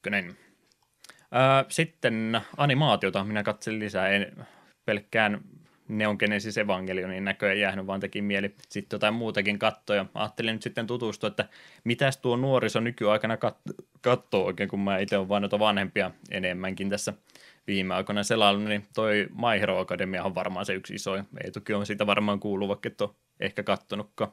Joo, paljon sitä on kyllä kehuttu ja silleen pitäisi ehkä vähän tutustua, mutta ei ole vielä aikaiseksi. Joo, nythän meidän aikakausi oli tässä näin, varmaan etukukin about samoihin aikoihin rupesi katsomaan, niin sehän oli kun tota, tota, yleinen tieto, että on olemassa ne kolme isoa ja sitten kaikki muut tulee kaukana perässä, niin me ollaan mennyt, menty nyt siitä ajasta ohi, että Narutot loppu jo, Bleachit keskeytettiin kokonaan, en tiedä meinaako ne sitä tehdä, vaan biisi siellä nyt tietysti vielä menee. Ja varmaan se vielä, porskuttaa eteenpäin vielä maailman loppuun varmaan, saakka. Varmaan vielä seuraavat kymmenen vuotta siellä meneekin, mutta ne isot on nyt oikeastaan lopettanut, ja nyt on vähän semmoinen niin tyhjä tila tulla, että ei ole sellainen on se suosittuja sarjoja tullut, mutta ei niin samalle statukselle päässyt. Ja tämä on tosiaan itse sivuista seurannut, niin toi varmaan toi My Hero Academia sitten se, joka ehdolla sinne Tyrkylle olisi yhdeksi tämmöiseksi isoksi. Ja siitä nyt on kolme kautta tullut ja minä kun nyt en parempaa tekemistä näitä olevan, niin minä katselin kaikki 63 jaksoa tässä viimeisen kahden viikon aikana pois, niin joo, se on ihan hauska sarja kyllä, eli semmoinen maailma on kyseessä, että varmaan kovasti vaikutetta otettu täältä länsimaiden Marveli-suuntauksesta, mitkä nyt pinnalla on ollut, niin semmoinen maailma tuossa noin, missä jossain vaiheessa, ei niin kaukaisessa historiassa, niin rupesi ihmiselle yhtäkkiä supervoimia tulemaan, ja tuo sarja kun alkaa, niin on siinä tilanteessa, että 80 prosenttia maailman ihmisistä omistaa jonkinlaisen supervoiman, ja sen myötä niin sitten tämmöinen ihan niin kuin sarjakuvamainen supersankari niin kuin on tullut ammatiksi tuonne maailmaan, ja tuo päähahmokin, mikä tuossa on, niin pienestä asti haaveille, että joo, minusta tulee myöskin isona sitten supersankari, ja sitten todetaankin, että joo, eipä sulle mitään tulekaan, ja vähän se on jo siinä sitten eka jakso aikana luovuttanut ja sitten tulee se supersuosikkiina vastaan, sattuu tota, tapahtumia tulemaan, niin tulee sille sitten pyörähtämään sinne ruudulle ja yrittää kysyä, että no olisiko musta vielä kuitenkin sankariksi ja toteaa, että joo, aika hankalaa se on, mutta haaveilla sitä aina saa ja siinä tulee sitten semmoinen, en mä nyt halua kaikkia spoilta, mutta tosiaan tulee tulee semmoinen tilanne, missä se on sitten tämä pääsan, tai päähahmoni nimenomaan sivusta katsomassa yhtä tilannetta. Ja en tiedä mikä sille sitten tapahtui, nämä siis tosiaan kaveri siellä sitten onnettomuustilanteessa paikalla, niin se sitten il, ilman niin kuin omaa tahtoa sinne huomaa, että hetken, että mä oon menossa itse tuonne paikalle juoksemaan ja ei mulla mitään voimia ole, mutta haluan mennä auttamaan. Ja tämä sitten ykkössuosikki Olmaitti siinä nimenomaan, joka jonka kanssa se aikaisemmin jutteli, niin vaikuttuu tämän nuoren miehen asenteesta niin kovasti, että toteaa, että minä rupean kouluttamaan susta supersankaria. Ja itse asiassa mulla on tämmöinen supervoima, joka on aikojen saatossa niin annettu aina ihmiseltä toiselle, että sä oot muuten niin kova jätkä, että susta tulee seuraavaksi isoin supersankari. Siinä on oikeastaan kahden ekaan jakson juoni jo spoilattuna, niin ehkä ei enempää kerrota. Me haluan tietää, mikä sen supervoima sitten on. Ei mä nyt rupea sulle kertomaan. Ei, helvetti se pitää googlettaa. Jää vaivaamaan. No siis se on käytännössä vaan se, että se on yksi, yhdellä ihmisellä ollut ensin ja sitten se on antanut seuraavalle ja se on sitten kasvattanut sitä isommaksi. Sillä on vaan soihtuna mennyt eteenpäin aina seuraavalle ihmiselle. Onko se vahva, onko se nopea, hengittääkö se tulta, se, mitä helvettiä? Se, on, se on vaan vahva. Se on vaan vahva. Se Näh, tylsää. Mm. Vähän niin kuin One Punch Man. No ei nyt ihan kumminkaan. Tosiaan nuori poika ja sitten on se All Might, on semmoinen 2 metriä 20 senttiä pitkä jääkaapin kokoinen lihasmörssy, niin kun se sillä sen voimansa antaa, niin ei se tosiaan sitten ihan samalla tavalla toimikaan alussa, että kyllä vähän sattuu ja tapahtuu. Mutta se okay. nimenomaan, kun My Hero Academia, niin se pistetään sitten koululaitokseen ja siellä sitten on muita, muita nuoria, joilla myöskin erilaisia voimia on, niin siinä mielessä toi on tosiaan ainakin tässä vaiheessa on vielä tykännyt, kun se on – kumminkin aika nopea tempoinen. Tässä ei mitään ylimääräistä filleriä ruveta, ei hirveästi flashbackia ruveta. Pieniä, tosiaan tulee jotain hahmon taustaa täytyy selittää, mutta muuten aika nopea tempoinen homma menee eteenpäin. Ja nimenomaan se, että toi hahmon kavalkaadi, mikä tuossa on, niin se on suht laaja, mutta niitä myös käytetään. Mun mielestä aika hyvin, että ihan tilanteesta sattuen, niin saattaa sieltä yhtäkkiä tulla, hei, sä et ole hirveästi ruudulla ollutkaan, mutta nyt sun supervoimalla on tarvetta, että sä voisit tässä seuraavan paria jakson aikana ollakin sitten vähän niin kuin, jos ei nyt pääroolissa, niin kumminkin siinä sivuhenkilönä sitten tärkeänä mukana, niin tykkään kovasti siinä noita kaikkia hahmoja hyödynnettyä. Se justin, koska tuo päähahmo, niin ei tosiaan ole alusta asti supersankari ollut, niin se myös meinaa sitä, että se ei niin kuin käytännössä paras olekaan tuossa vielä. On se loppu jo kerrottu, että hei, tämä on tarina siitä, kuinka minusta tuli se paras sankari, mutta ei se vielä tässä vaiheessa sitä ole. Niin ei tule semmoista vähän niin kuin Narutossa esimerkiksi oli, että okei, mä en nyt välttämättä hirveän hyvä on, mutta siellä on sitten se seitsemän häntäne tota, tota, susi, Yhdeksänhäntäinen. yhdeksänhäntäinen kettu siellä. Ja kettu. Mm, kaikki Ei menee väärin. Yritin antaa epäspoilereita, niin se No al- sentään sanoit häntiä, et vaikka Niin. jalkoja. Kyllä. Joo, sehän Narutossa esimerkiksi oli aina se huono puoli, että okei, vaikka tilanne oli kuinka paha, niin jossain vaiheessa se Kyubi sieltä taustalta tuli sitten ottamaan homma haltuunsa ja sitten aina voitettiin lopussa, niin en sano enempää spoilereita, mutta tosiaan ei, ei ole se vahvia aina, aina tuossa tilanteessa tuo pääsankarikaan, niin siinä mielessä ne sivuhahmotkin on tosi tärkeitä. Ja homma menee koko ajan eteenpäin, että siinä aika monta arkkia käytännössä on noiden kolmen kauden aikana käyty läpi, että se ei, ei tule semmoisia 200 jakso viimeisiä arkkeja toivottavasti ainakaan, en tiedä sitten mihinkä tuo menee. Mutta nopeatempoinen huumori toimii, toimintaa on ja sillä helposti pureskeltava sarja, jos on jotain samaa jo kattonut ennenkin, niin helppo suositella. Joo. Niin tuota ei ole vissiin Crunchyrollissa. Ei ole Suomen Crunchyrollissa, ei ole lisensoitu. Tätä täytyy Joo. Joo. muita kanavia kautta sitten katsoa. Joo, Mehän- pitää katsoa, jos jossain välissä saisi aikaiseksi. Mulla tuo anime katsoin on jäänyt siihen, että mä oon sitä Sword Art, Sword Art Onlinea katsonut puolikkaan jakson kerrallaan, että Hmm. hyvin hitaasti. Ei ole vielä siis tullut sitä hirveätä roskaa, mutta ei ole vielä myöskään ollut sillä, että tätä on pakko katsoa lisää. Joo, meillä on alkuoppina venynyt niin kovaa, niin sanotaan ihan nopsa vaan. Your Name oli se yksi suosittu elokuva, mikä tuli kaksi vuotta sitten. Yksi suositumpia varmaan ja anime-elokuvia, mitä ikinä tullut. Suosittelen ehdottomasti sitä katsomaan, jos jossain vaiheessa tulee. Ja sitten mä kattelen kaksi vanhempaa leffaa, Summer Warsin ja ton Girl Who Leaped Through Time 2006 ja 2011. Eikö hetkinen, 2006, 2007 molemmat about siihen aikoihin tullut, niin ne on kaksi semmoista suosikkielokuvaa, mitä mä en ollut pitkään aikaan kattonut, niin nekin tuossa vilkaisi läpi iltoina aina ennen nukkumaan menoa, ja nekin toimii edelleen. Ei muuta. Tunti meni alkuhypinöihin taas. Voi voi. No, sellaista se on. Näköjään täytyy ruveta rajoittamaan tätä tekemistä. Mutta joo, ei jäädä jumittamaan enempää, unohdetaan japanilaiset animaatiot ja formulat ja muut tämmöiset taakse ja mennään eteenpäin ja puhutaan niistä vanhemmista peleistä vähän enemmän. Eli Wonder Project Jistä olisi kappaleet Teme ja Haus tässä välissä ja sitten olisi varmaan aika uutisotsikoida.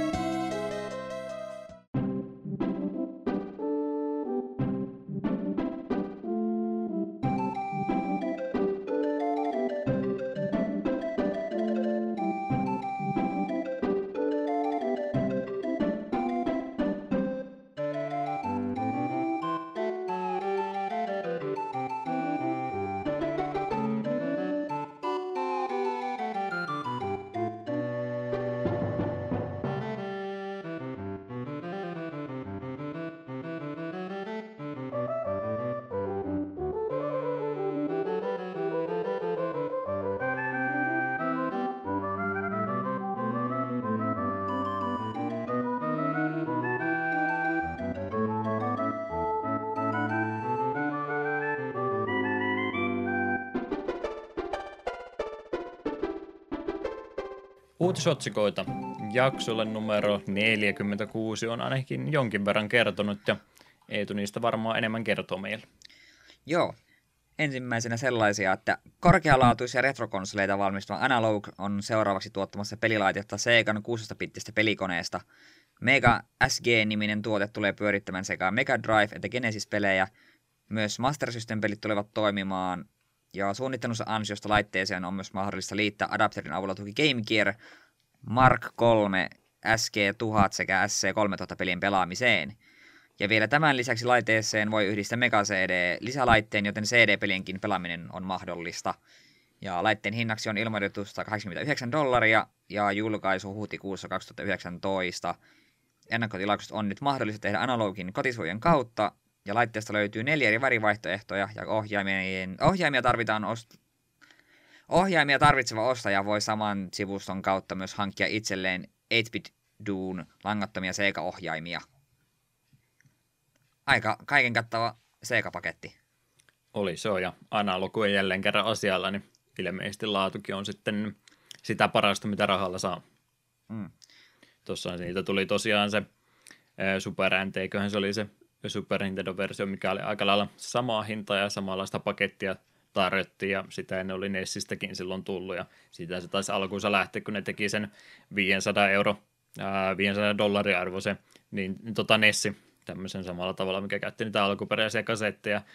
Siitä asti niillä on maine ollut, että ne tekee hyviä laitteita, mutta se 500 dollarin hinta oli niin aika lailla monelle se ongelmatekijä siinä ja nyt no sitten kun saanut bisneksen pyörimään, niin on myöskin hintaa pudottanut siinä samalla ja se on varmaan se tärkeä asia tässä ollut ja ei toi 189 dollaria, mikä nyt Suomi lisät varmaan, en tiedä, ei ne varmaan Suomeen hyllylle tule, mutta suomalaiselle kun käteen tulee, niin siinä tulee sitten muita kuluja tietystikin päälle, niin ei toi mun mielestä mahdoton hinta tuommoista laitteesta ole. Se on kumminkin harrastelijakäyttöön tarkoitettu, eikä se ole tarkoitus olla mikään tämmöinen halpa plug and play-systeemi. Mm. Että ei ole ainakaan minun mielestäni mitenkään niin kuin ulos hinnoiteltu ketään, joka on kiinnostunut tämmöisellä tavalla näitä pelejä pelaamaan.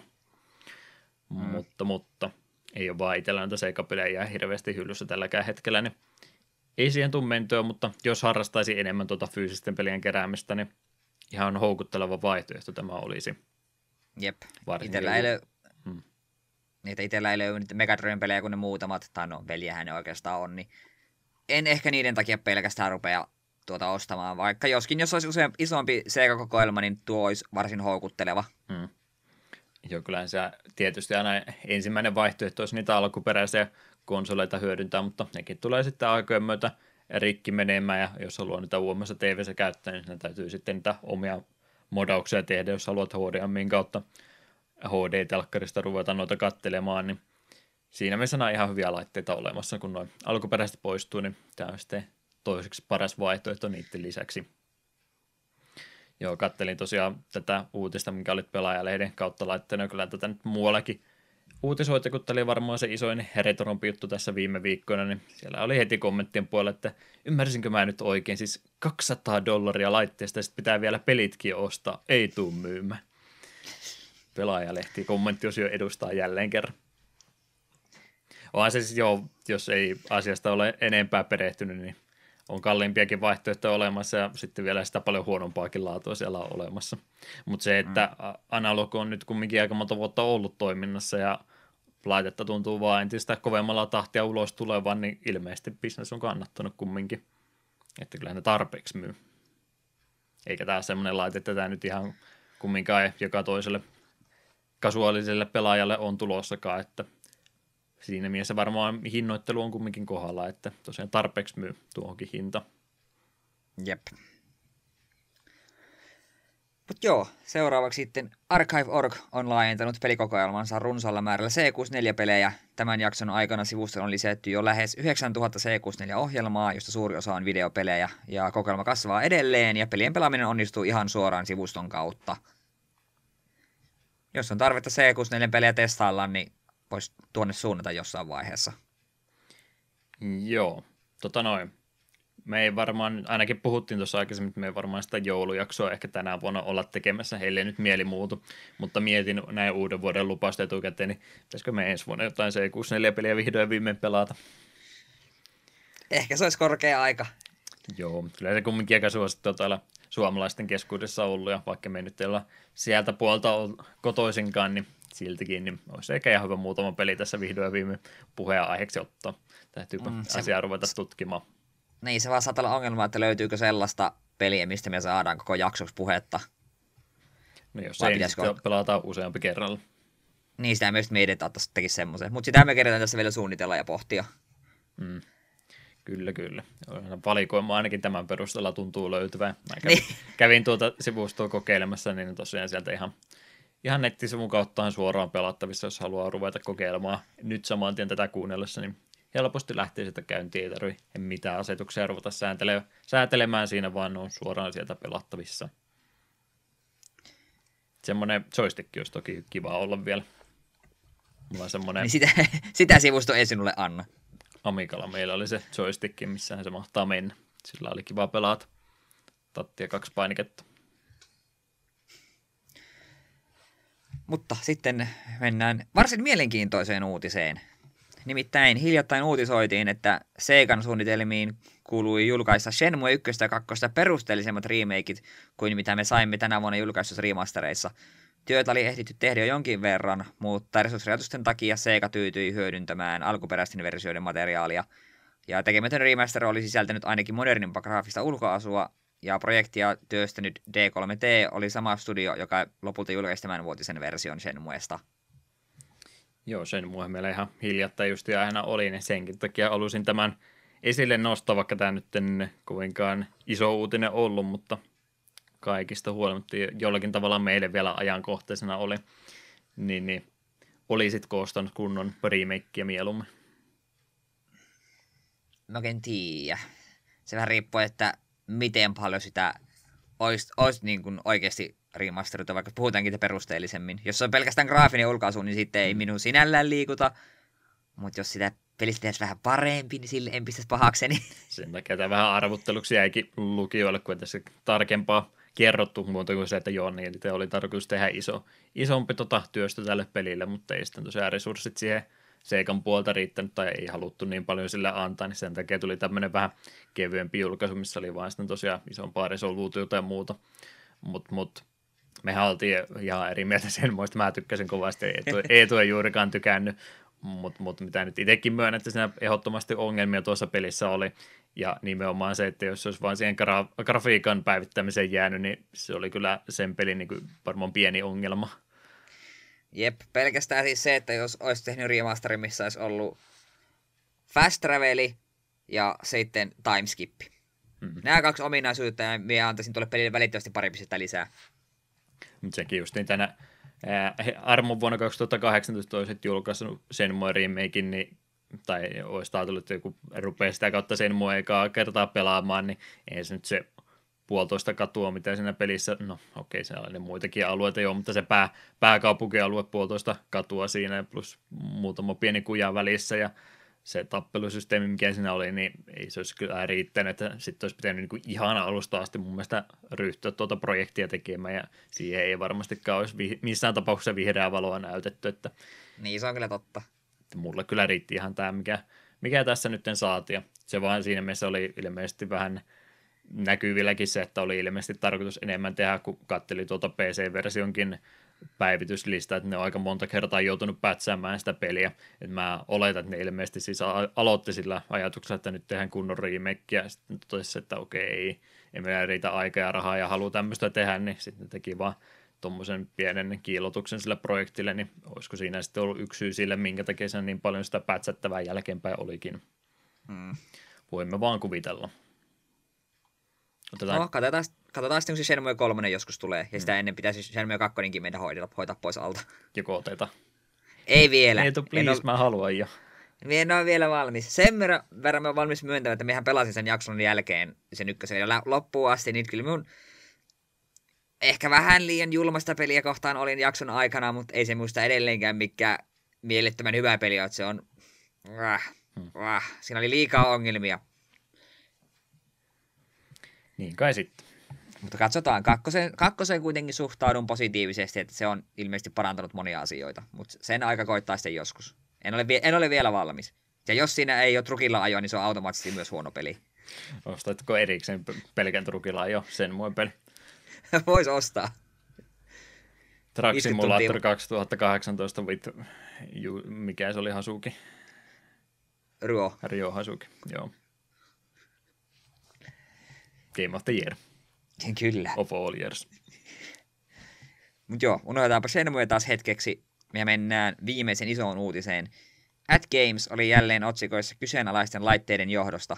Hiljattain julkaistun Bandai Namco Flashback sisälsi vielä arvostelukappaleissa mukana tulleiden pelin arcade-versiot, kuten sen kuuluikin, ja myöhemmin kaupan hyllyille tuotteen päädyt asiakkaat huomasivatkin, että pelit oli, olivat vaihdettu niihin heikompilaatuisimpiin NES-versioihin. At Games vahvisti, että näin on tehty, ja heillä ei ole myöskään aikaa julkaista pelin arcade-versioita. Mitä? Joo, aika kova veto.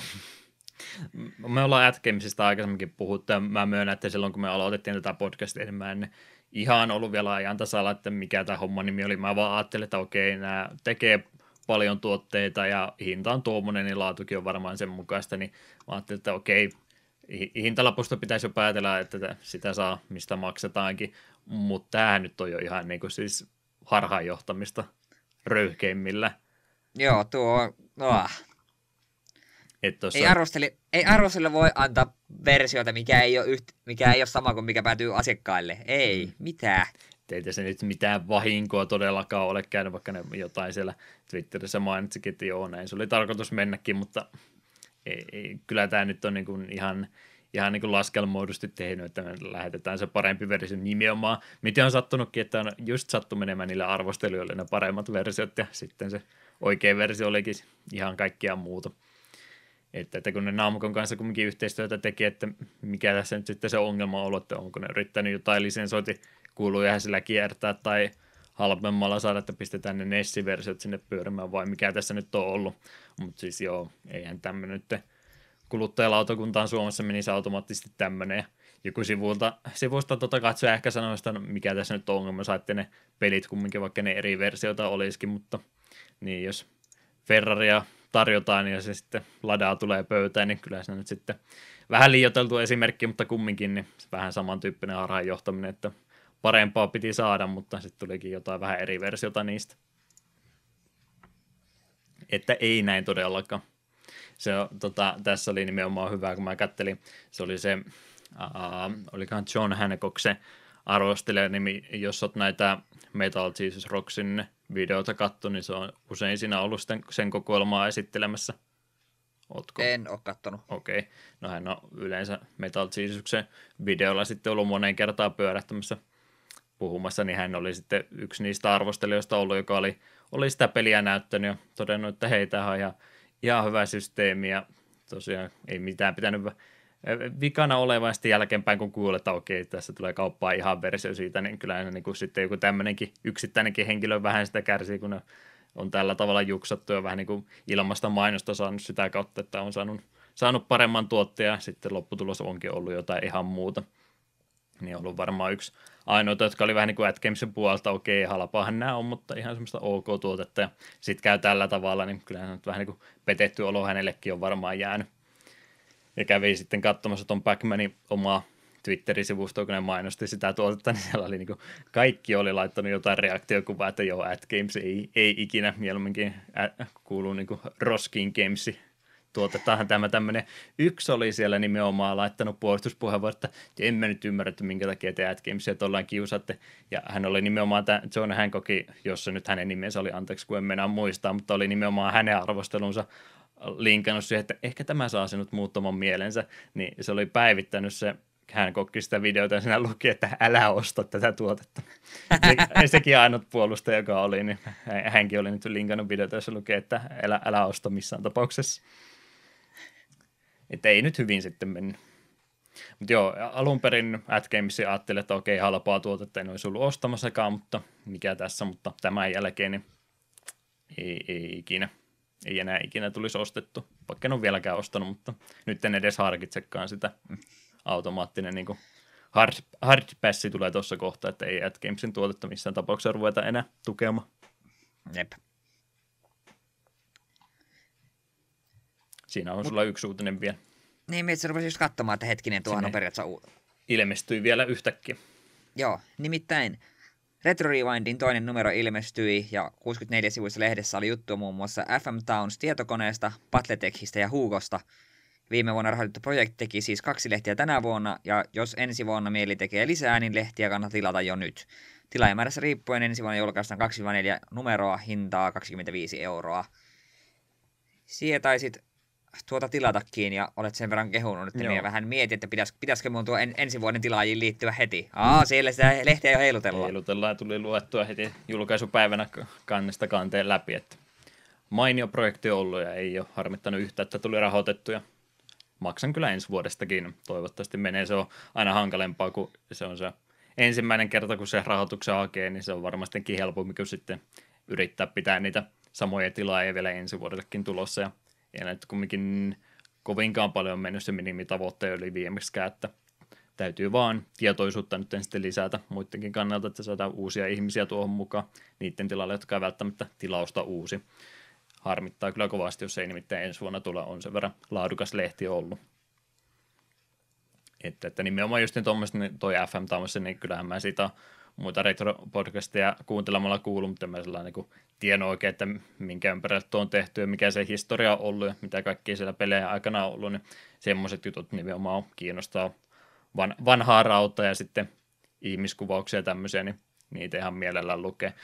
Vähän se on ehkä turhan paljon, jos nyt jotain kritiikkiä, mikä ei tietystikään tätä meidän kautta tule hyvää tällä podcastissa antaa kritiikkiä lehdelle, jota ei varmaan ikinä perillä sitten menee, mutta ne on aika paljon tuohon lehteen ruvettu ynnäämään semmoisia sivuja, missä niinku kolme arvostelua jostain Nessiltä esimerkiksi, niin se on mun mielestä ehkä vähän niin kuin turhaa sivujen täyttö, että okei, simppeleitä pelejä ja muuta, mutta kun se on kumminkin semmoinen kolmasosa sivun kokoinen arvostelu, niin no ei se ole arvostelukaan siinä vasta, se on vähän kuvausta tämmöinen pelitausta, kannattaako tätä pelata, niin mä ehkä niistä luopuisin kokonaan, että mieluummin mä ottaisin näitä vähän laajempia artikkeleita kuin tuommoisia pieniä kuvauksia peleistä, mitä varmaan moni onkin jo pelannut aikanansa. Vähän tuntuu semmoiselta filleriltä. Muuta valittamista mulla ei kyllä lehdestä ole, että nättiä on. Toivottavasti tulee lisää. Ja siellä olisi nyt, jos Eetu vielä haluaa mukaan lähteä, niin äsken kun kävin siellä kotisivulla katsomassa, niin 40 saisi tämä vuoden numerot plus tilauksen ensi vuodelle, että vielä ehtii Eetu mukaan. Hmm, mie- mietin kovasti. Voi, voi, voi olla, että pitää tuohon tila- tilaisuuteen kyllä tarttua. 19 kappaletta jäljellä ei, ei voi aikaa miettiä paljon. Tämä jakso jäljiltä on kaikki mennyt, kun me ollaan myyty. Mutta tämä jaksohan tulee ulos vasta parin päivän päästä tästä mm. nauhoitukselta. Minulla on aikaa vielä. Ehdit vielä. No, mieti rauhassa, niin minä kerron vähän pikauutisia sillä aikaa, kun ei tule aivosolut siellä poksuu päässensä. Tota, pikauutisiin pari juttua nostaa semmoisia, muun muassa Areenan puolelle julkaistiin, tai no radion puolellahan tämä soi, mutta Areenastakin tällä hetkellä kuunneltavissa Kevyet mullat niminen radio-ohjelma, semmoinen tunnin mittaisia jaksoja, missä jotain tota, tota, vähän niin kuin retrompaa juttua, joo, vähän sama kuin meilläkin, mutta siellä on sitten keskusteluajat vähän muitakin semmoisia asioita, mitä on aikaisemmin ehkä ollut, mutta ei enää nykypäivänä niin suosittua. Siellä muun muassa jaksot oli lauantai-saunasta ja perheiden yhteisestä syömisestä ruokapöydän ääressä tämmöistä vähän yleisempää asiaa, mutta nyt siellä oli sitten tota, kasipittisestä Nessistäkin oma jaksonsa tullut ja Nesaretkun kauttahan mä tästä kuulin, kun se siitä mainitsi, että tämmöistä projektia olisi tulossa, haluatko tulla juttelemaan, ja Retku oli siihen sanonut, että joo, totta kai, niin Nessa Retku oli siellä juttelemassa Nessistä, ja sitten tuo Kuorikosken Juho, joka noita kirjoja on tehnyt, ja sitten Petri Saarikoski oli kolmas henkilö, Turun yliopiston dosentti. Ilmeisesti oli kyseinen henkilö, en ollut aikaisemmin hänestä kuullut, mutta nämä kolme henkilöä oli. Nessi kasipittisistä taipaleesta siellä juttelemassa, ja oli varsin mukavaa kuunneltavaa että halusin tämmöisen suosittelun tekemään, että jos jossain vaiheessa ehtii kuuntelemaan, niin tunnin jaksoja tuttuja henkilöitä siellä puhumassa rakkaasta kasipittisestä matil- matolaatikosta, niin mikä sen parempaa. Mutta kuin meidän Joo, oo podcast, joka on kaksi ite- tuntia mitaltaa ainakin. Joo, en ole itse vielä saanut tuo aikaisella kuunneltu. Tarkoitus kyllä on. Kyllähän just tuo, Petehän sitä tosiaan Twitterissä paljon mainosti ja Hmm. Myös use, useat muutkin sitä ovat kehuneet ja uudelleen twiittailleet, niin kyllä se, kyllä se pitää jossain kohtaa kuunnella. Sun pestis kumminkin kyseessä. Niin, kyllä, kyllä. Terveisiä vaan Peteille, tuskin tätä kuuntelet, mutta ei se mitään. Se ei, se ei. niin, niin me, totta, pitää laittaa uhkavaatimusta. Me kuuntelee siinä vaiheessa, kun rupeaa kuuntelemaan meitä. Mm. Ei se, ei se striimaa joka päivä, niin sillä menee kaikki aika siihen. Voisi ruveta striimaamaan meidän podcasteja. Mm. Laittaa taustalle pyörimään ja ei tarvitse itse puhua. Pitää, pitääpä ehdottaa. Täytyy se live-jakso joku kerta tehdä. Jepulisje, sitten muita pikauutisia. Mario Kolmonen, en yleensä rupea näitä vuosipäiviä se enempää luettelemaan, kun näitä nyt tuntuu joka viikko aina jonkinlaista oleva isompaa ja pienempään. Ei, ei jaksa niitä joka kerta käydä läpi, mutta Mario Kolmonen, 30 vuotta. Onko tärkeämpää peliä olemassakaan? Kerro Eetu Mario Kolmosesta. No Mario 3 on niitä pelejä, mitä meillä jopa Nessille oli, niin onhan sitä paljon tullut pelattua, niin ja on se edelleen yksi parhaita Marioita. Hmm. Siinä vaiheessa, kun kavereilla kävi muksuna jolla SNESit ja Genesikset tai Mega Driveit nimenomaan oli, niin aina vähän katein oli, että onpa se nätin näköisiä pelejä, mutta sitten meni Nessillä pelaamaan, niin ei ne nyt ihan niin hyviä. Ihan kiva kumminkin, mutta Mario 3 kyllä pärjäsi vertailussa ihan noille 16-pittisille peleille, että sitä peliä ei tarvinnut ikinä hävetä. Edelleenkin yksi parhaista Mario-peleistä, mitä on. Jep. Ja itse asiassa hetki, jos sä täytyy nyt 30, niin me on sama ikäinen kuin Mario. Jee! Sä oot Mario 3 siis. Minun syntymävuonna niin ilmestyi nyt siis alun perin. Huh. Joo, Japanissahan se tuli jo 88 ja Jenkeissä sitten vasta 90. Siinä oli aika pitkä aikavälissä ennen kuin sitä lokalisoitiin. Jees, sitten tota vielä yksi pieni, ei nyt oikeastaan uutinen, mutta kunhan vain jutustelu oli tuo Sega Ages-tiimi, joka on noita uudelleen julkaisuja tässä Seikan puolta tehnyt, niin heiltä oli sitä kyselyä tehty, että hei, mitäs pelejä te haluaisitte jatkossa, niin siellä oli aika paljon Dreamcast-pelejä varsinkin mainittu, ja ehdoteltiin, että voisiko semmoista saada, ja oli todennut, että hmm, katsellaan. Aika mielenkiintoinen, tai ainakin itse kiinnostaisi kovasti, jos Switchille noita Dreamcastia, varsinkin Saturnipelejäkin siihen vielä päälle saataisiin, niin ostaisin. Joo, helpottaisi meidän työtäkin, voitaisiin Dreamcastia ja Saturniin enemmän käyttää aikaa. Hmm. Mä haluaisin Dreamcastilla ton Space Channel 5 ykkösosa, kun se kakkososa on. Mä en tiedä mitä siinä on tapahtunut, minkä takia kakkososa on, mutta ykkösosa ei ole missään, että sen mä haluaisin. Ja jos uudelleen julkaisun saisi tuosta Sampari Amikostakin vielä, että saisi nämä, onko ne marakasseja vai mitä ne on ne, mitä ne heiluttaa, niin senkin voisin vielä ottaa. Ehkä siellä jotain muutakin voisi olla, mutta ne kaksi nyt ensimmäisenä tuli mieleen. Musisointia nyt ruveta harrastamaan. No jos tuolle linjalle lähetään, niin vaaditaan myös Donkey Konga. Niin, tuo Dreamcast-klassikko. No ei, ei nyt Dreamcast, mutta tulivat tuossa soitinpeleistä mieleen, että Donkey Konga sanoi en, ekan etelän mielestä. Rummut voisin hankkia hmm. Switchille, jos Donkey Konga tulisi siihen. Joo, jälleen kerran näitä juttuja anteeksi, jos olen maininnut ennenkin, mutta Donkey Kong tuli justiin pikkasen ennen kitariroja, totesin Donkey Kongaa, kattelin kun toinen pelaa, että hei, maailmassa, en kehtaisi. Kitariroja tuli, jes, tämä on mun juttu nyt selvästikin. mutta siis olihan se Donkey Kong, mitä me saatiin, niin siis siinä oli ihan jotain tuikittuikin tähtöstä ja muuta, että siinä nyt oli semmoista lisenssivapaata lastenlaulua täynnä se koko peli, ja se alkuperäinen versiohan taisi Donkey Kongasta, mikä Japanissa tuli, niin siinähän se tuli ilmeisesti jotain tota, anime näitä opening-tunnareita tämmöisen, että mä ymmärrän, että minkä takia niitä ei siihen haluttu ottaa, mutta ehkä mä mieluummin sitä kumminkin olisin pelannut kuin sitten jotain, mitä näitä nyt lastenlauluja ollutkaan, nyt jostain kumman syystä tukkaan mieleen. Piippolan vaarilla oli taloja tämmöistä, että ne nyt ehkä musiikkimaassa niitä mun ikisuosikkia välttämättä ole ainakaan enää.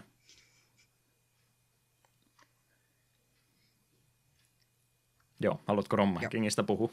Odotat lupaat, taas... että saako mennä eteenpäin. Saat mennä ihan niin. omaa tahtiin eteenpäin kyllä. Okei, okay, sitten mennäänpä. Meillä on nyt viime aikoina ollut vähän ongelmia, että ei Romhackingissa ole välttämättä ollut mitään sanottavaa, niin nyt täällä on jopa neljä peliä. Se on mm. aika villiä. Ja itse asiassa aika mielenkiintoisia, varsinkin viimeinen. Mm, totta. Ensimmäisenä Tenshi no Uta Shiroki Tsubasa no Inori Song of the Angel, SNESille julkaisu roolipeli vuodelta 1994, Pelisarja on suht tuntematon lännessä, mutta kehitysryhmän myöhempi nimi Wolf Team on varmasti tuttu Tales ja Star Ocean pelisarjan ystäville. Itse asiassa ei ole, vaikka molemmista pelisarjasta pidänkin. ja, ja. No joo, kumma. Eikö me Tales of Fantasia aikaan puhuttu Wolf Teamista yhtä? No me varmaan mainittu, mutta on unohtanut. Hmm. Kehityksestä ja julkaisusta vastasi Telenet Japan ja fanikäännöksen takana Translation Corpora- Corporation. Kyllä joo, eli siis semmoinen – No, ei tule nyt ollutkaan tuttu, mutta ylipäätään se varmaan tutumpi nimi tuo Wolf Team tosiaan, millä ne sitten rupesi myöhemmin kulkemaan ja isoja pelisarjoja tämän jälkeen tehdä, mutta jostain tämä, nämäkin ihmiset on tullut ja nämä just ihan juurikin ennen kuin sitten Fantasia nämä tuli, niin sitä ennen niin tämmöistä tekivät he ennen näitä isompia pelejä. Joo, katselen täällä vähän kuvia. Jotain kelttiläistä mitologiaa siinä hyödynnettiin ja Siltä vähän vaikuttaa. Hmm. Suht, Musta oli ihan mielenkiintoinen tapaus. JRPG kumminkin. Seuraavaksi sitten Super Family Circuit, ylhäältä päin kuvattu kilvan ajopeli SNESille vuodelta 94. Peli hyödyntää Super Nintendo Mode 7, ja jonka avulla peli kiertää ajorataa pelaajan ympärillä. Ja julkaisin kehittänyt Namco, ja fani, fanikäännöksestä on vastuussa Mr. Richard 999. Joo, Tämä on aika... vähän erikoinen tapa tehdä tuo grafiikka tuossa pelissä. Sinne sille tietysti vähän hankalempaa oli, mutta menin sitä pelivideota katsoa, niin se nimenomaan kun se niin kuin kartta kääntyy sun ympärillä, eikä se auto, niin se tuli vähän huono olo sitä jo video kattoessa. Että ehkä ei mieluummin näinpä. Oo, ihan nätin näköisiä kuitenkin nämä niin kuin just varikkokuvat ja Mm. muut. Stiilikuvat ihan kivoja, mutta tosiaan kun se on suoraan ylhäältä päin kuvattu ja sitten nimenomaan kun se ajorata kiertyy sen pelihahmon ympärille, niin se on vähän erikoisen näköinen ja piirrotetäisyyskin on aika pieni, niin en ehkä lähtisi tuommoista mielellään pelaamaan. Sitten Cement Dragon 2022 kai. Miten tuo pitäisi lausua? Joo. 2020 viiva, viiva ro- roomalainen kakkonen. Ja jatko-osa. Ainoastaan Japanissa on nähty PSP-roolipeli vuodelta 2013. Tuotantotiimissä mukana muun muassa Rieko Kodama, joka on ollut Fantasy Starissa ja Skies of Arcadiassa mukana, ja säveltäjänä Juso Kushiro, Streets of Koshiro. on Kushiro. Aha. Omituista. Kopipastasin jopa ja silti se on väärä. Joo, ja kyseinen henkilö on ollut muun muassa Street of Rageissa ja Ethereum Edusissa tekemässä musiikkia, eli ainakin soundtrackin pitäisi olla tuossa pelissä kova. Hmm. Ja kehittäjänä Images, mikä? Image. Image Epoch. Ja julkaisijana Sega, käännöksistä vastannut Pokitax julkaisi myös sarjan ykkösosalle fanikäännöksen vuonna 2016. Niin, eikö Seven Dragon sitten tullut ikinä missään muodossa? Niitä useampi osa on tullut ja mä oon sitä jotain kautta kuullut, mutta ei sitä ilmeisesti kumminkaan lokalisoitu koskaan. Mm. Japanissa kumminkin jollakin tavalla pinnalla on ollut ja mitä nyt kävi asi- asiaa tutkimassa, niin semmoinen graafiselta ulkoasulta pelisarja, että on varmaankin naisahmojen figuureita kovastikin myyty tämän myötä. Ri- riittääkö selitykseksi? Se riittää aika hyvin selitykset. Hmm. Äh, Mutta screenshottien perusteella vaikuttaa semmoisella, että jos olisi täällä päin tullut ja tulisi vastaan PSPlle, niin varmaan nappasin mukaan. Näyttää hmm. ihan kivalta. Ei ihan vielä tarpeeksi retroa meille, mutta eikä Seven Dragon taisi olla DS-peli kumminkin, niin aika lähellä. Sitten tämä viimeinen mielenkiintoinen tapaus, nimittäin Shin Megami Tensei If. Atluksen tunnetun roolipelisarjan osa vuodelta 94, spin-offina markkinoitu peli vaihtoi pääsarjan suuret pelialueet koulutiloihin, jota myöhemmin hyödynnettiin eritoten Persona-pelisarjan kanssa. Ja fanikäännöksestä on kiitokset Eion Genesis-ryhmälle. Ohi mennen mainittiin tästä silloin, kun me tehtiin se Persona 5 bonusjakso, mikä oli pitkä ja ei en tiedä, oliko kovinkaan hyvä jakso, mutta tehtiin kumminkin, niin siinä taisin tuo Iffin mainita ohi menne ja nyt sitten oli näköinen siitäkin saatu, vi- no ei virallinen käännös, mutta fanikäännös kumminkin, jos sitä haluaa lähteä pelaamaan. Mm. Kyllä mun mielenkiinto aina herää, kun Shin Megami Tensei mainitaan. Joo, no ne pelit ei kyllä kesken lopu, että Ei, se ei ole kyllä totta. aika monta spin-off-peliä sen sarjan ympäriltä löytyy, mitä ei ole lokalisoitu. Miten se sinun seikkailu ykkösen kanssa? Jatko, jatkosat sitä ikinä? En mä sitä silloin jatkanut. Yksi aamusilla katkesi kamelin, että ei, ei vaan jaksa enää. Se on vähän semmoinen peli, että ei nyt vaikea, mutta kumminkin saattaa aika nopsaa henki lähteä pois, niin siinä on sitten aika paljon joutuu uudestaan pelaamaan ja tarina etenee aika pienenä notkahuksena eteenpäin, vaan kun on pari tuntia raivannut luolasta eteenpäin, että pitkälle päästiin, mutta ei, ei riittänyt voimat. Hyydyin kumminkin.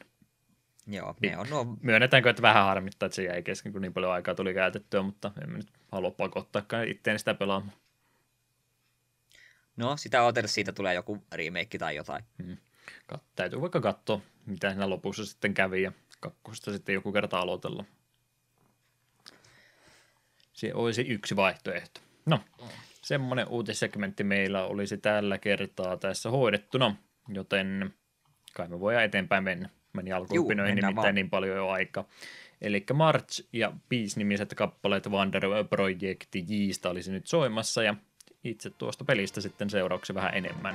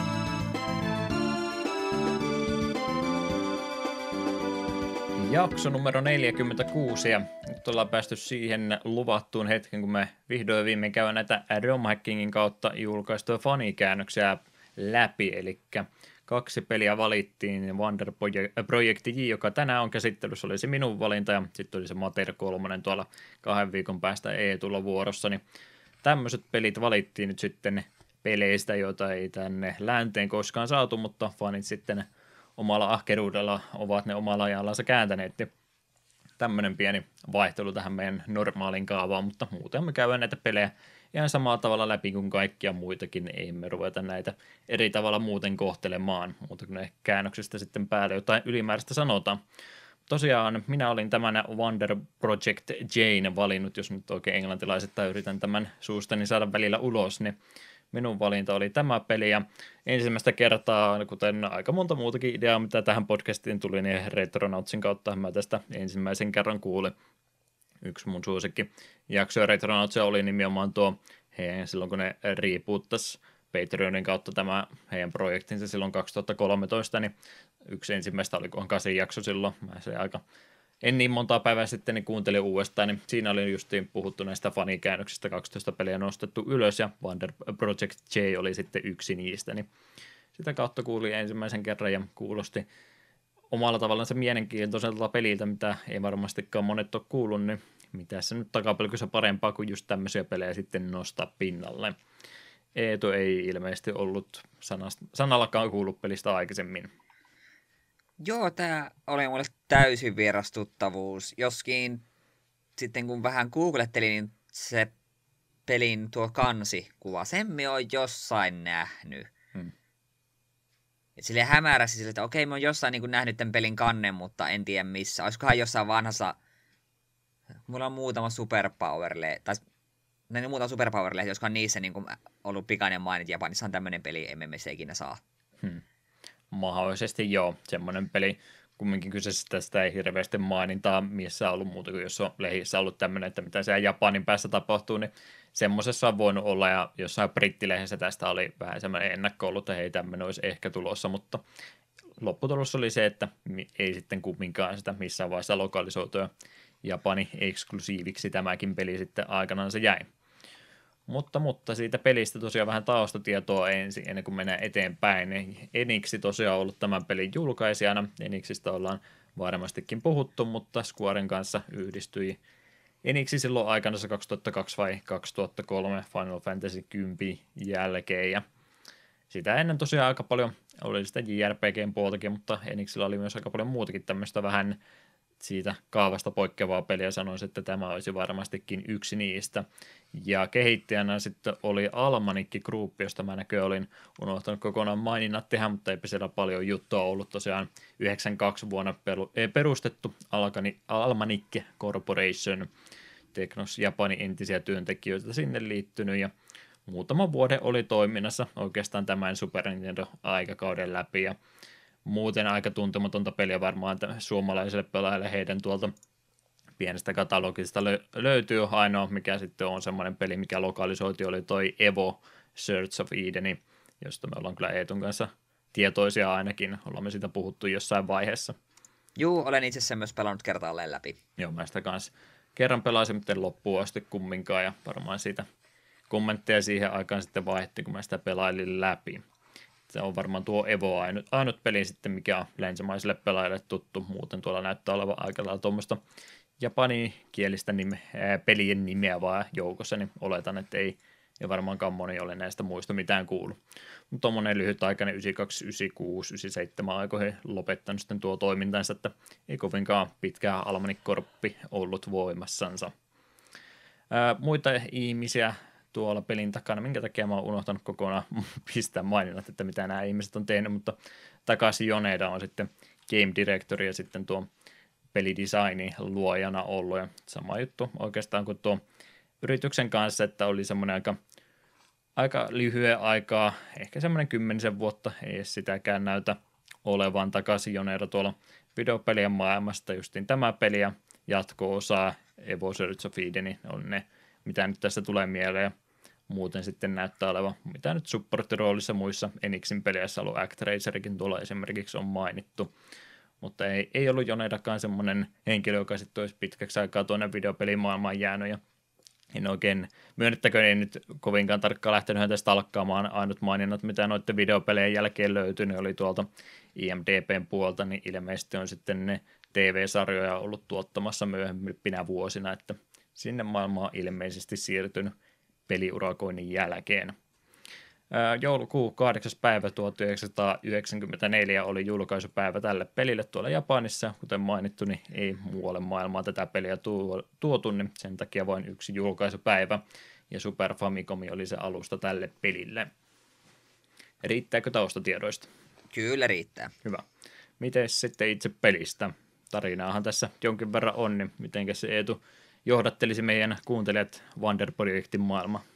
Joo, peli alkaa sellaista skenaariosta. Keksiä Kebetto luo uudenlaisen robotin, pojan näköisen Pinon, mutta paha pääministeri Messala määrää Kebetton pidätettäväksi ennen Pinon aktivoimista, joten keijurobotti Tinkerin ja pelaajan harteille jää Pinon ohjaaminen, salaperäisen piiri Jin aktivoiminen ja Kebetton pelastaminen. Se oli suoraan pelilaatikon takaa. Ainakin Kyllä. melkein. No me, me itse asiassa katselin alkuvideon uudelleen ja kirjoitin ylös. Mm.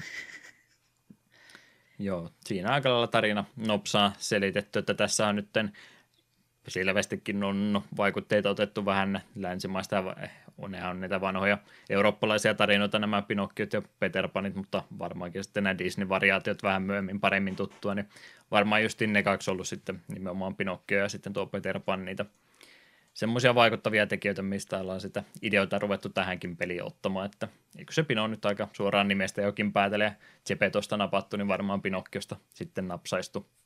Jep. Että tämmöisiä länsimaisia vaikutteita tällä pelillä kovastikin on, vaikka ulkoasu onkin erittäin japanilaisen näköinen, että puhutaan tuossa grafiikasta vielä enemmän kohta puolella, mutta semmoisen anime-pelin näköinenhän tämä ehdottomasti on. Mutta tarinaa noin muuten, niin saarella asutaan ja saarella sitten ihmiset ja sitten nämä kiitsinit, eli nämä robotit, joita tämä Pinokin se uusi modelli on, niin asustaa, mutta ei kovinkaan rauhallisessa merkeissä. Jotain sotaa siellä kuulemma 50 vuotta sitten on ollut ja jotenkin on sitten ne ihmisten ja kiitsineiden ne suhteet tulehtunut tässä vuosia aikana ja Pinohan sitten on varmaan semmoinen ratkaiseva tekijä tässä uusipana modellina, että miten näitä, näitä suhteita lähettäisiin sitten korjaamaan ja en tiedä mikä siellä, tai tiedä mikä siellä taustalla sitten onkaan syypää sille, mutta ei kerrota sitä kuuntelijoille, ja sehän on yksi niistä mysteereistä, että minkä takia ollaan tähän tilanteeseen päästy. Ei tämä oikeastaan se tarinapuoli, vaikka mm, periaatteessa on se kantava tekijä, mutta kaikesta huolimatta niin se itse pelihahmon kehittäminen on varmaan se ykkösjuttu tässä pelissä kumminkin, ja tarina sitten hyvänä kakkosena. Myöhemmin se vaiheessa tuo peliä se tarina tietysti nousee isompaan rooli mutta, mutta sitä pelimekaniikasta, miten se Eetu oikein kuvailisi tätä, että minkä, osaisitko genreihin tätä laittaa? Mulla tuli tätä peliä pelatessa mieleen, että niin kuin sekä Tamagotchit, varmaan sinullekin, kuten mm. jakso alussa mainitsit, ja sitten Sims. Mulla tuli, ne tuli mulle voimakkaasti mieleen. Hmm. Kasvatussimulaattori, joku tämmöinen. Jep. Varmaankin kun... olisi kyseessä. Jep, kun suoranaisesti tässä ei Pinoa itseään ohjata, vaan liikuta tätä Keiju Tinkeriä, ja Tinkerillä annetaan sitten käskyjä, joita Pino noudattaa parhaansa mukaan. Ja joskus Pino vaan lähtee tekemään omia asioitaan, että saatat tutkia, että mitä esitetään ja Pino lähtee kävelemään. Äh, minä lähden nyt tuonne, ja sinnehän se menee sitten. Hmm. Eli kuvakulma on vähän niin kuin seikkailupelistä, napsaistu ja muutenkin presentaatio, vähän niin kuin jos screenshotteja menette tässä kohtaa katsomaan, niin tähän vähän niin kuin näyttäisi seikkailupeliltä ulko, ulkokuoreltaansa, mutta tosiaan nimenomaan se pelaaja oma vaikutus tässä, että ruvetaan sitä pelihahmoa tässä sitten komentelemaan. Pino tosiaan sieltä hyppäsee seinästänsä, laturistansa, missä nyt ikinä kiinni onkaan, niin hyppää ulos ja se on kumminkin sitten aika, aika niin kuin tapula rasa hengessä, että ei ole vielä tässä vaiheessa Pino oikeastaan yhtään mitään oppinut ja sitten pelaaja itse, jota tässä myöskin monen kertaan hänelle puhutaan, eli neljättäkin seinää tässä rikotaan ihan huolella, että pelaaja on käytännössä pelimaailman yksi haamoista, että siellä Tinkkeri varsinkin justi puhuu, ja kyllä se siellä se Pinoki aina tervehtii välillä, että hei, mikä siellä toisella puolella ruutua on, niin pelaaja on ehdottomasti yksi pelihahmoista tässä mukana, ja nimenomaan sitten se käskyttäminen tapahtuu siinä, että ei ohjata sitä Pinoa itse, vaan Tinkkerin kautta sitten nämä komennot tehdään. Mutta mut, tämä vähän niin kuin varmaan sitten vastasyntyneen koira opettamista, että kouluttaminen tapahtuu joko kehumalla tai rankasemalla. Että, että se on se simppeli tapa, miten tässä hommaa hoidetaan. Ja nimenomaan sitten hahmoa lähdetään kehittämään, eli esineitä on monenlaisia, jonkin verran niitä löytyy suoraan talosta ja jonkin verran niitä sitten peliaikana tulee lisää. Ja kaupasta sitten rahalla saa niitä myöskin lisää, mutta lähdetään Pinoa kouluttamaan sitten ihan näissä perusaskarissa, mitä ihmisten pitää osata, että miten sitä esinettä oikein käytetään. Ja koulutus tapahtuu nimenomaan sillä, että osoitetaan, että hei, meppäs vaikka sitä palloa nyt sitä kokeilemaan ja jos se rupeaa sitä tallomaan, niin ei, ei, ei, ei saa talloa, vähän täytyy nuhdella ja sitten kun se tajutaan hetkinen, mä heitänkin, niin sitten annetaan peukkua ylöspäin, että hei nyt meni oikein.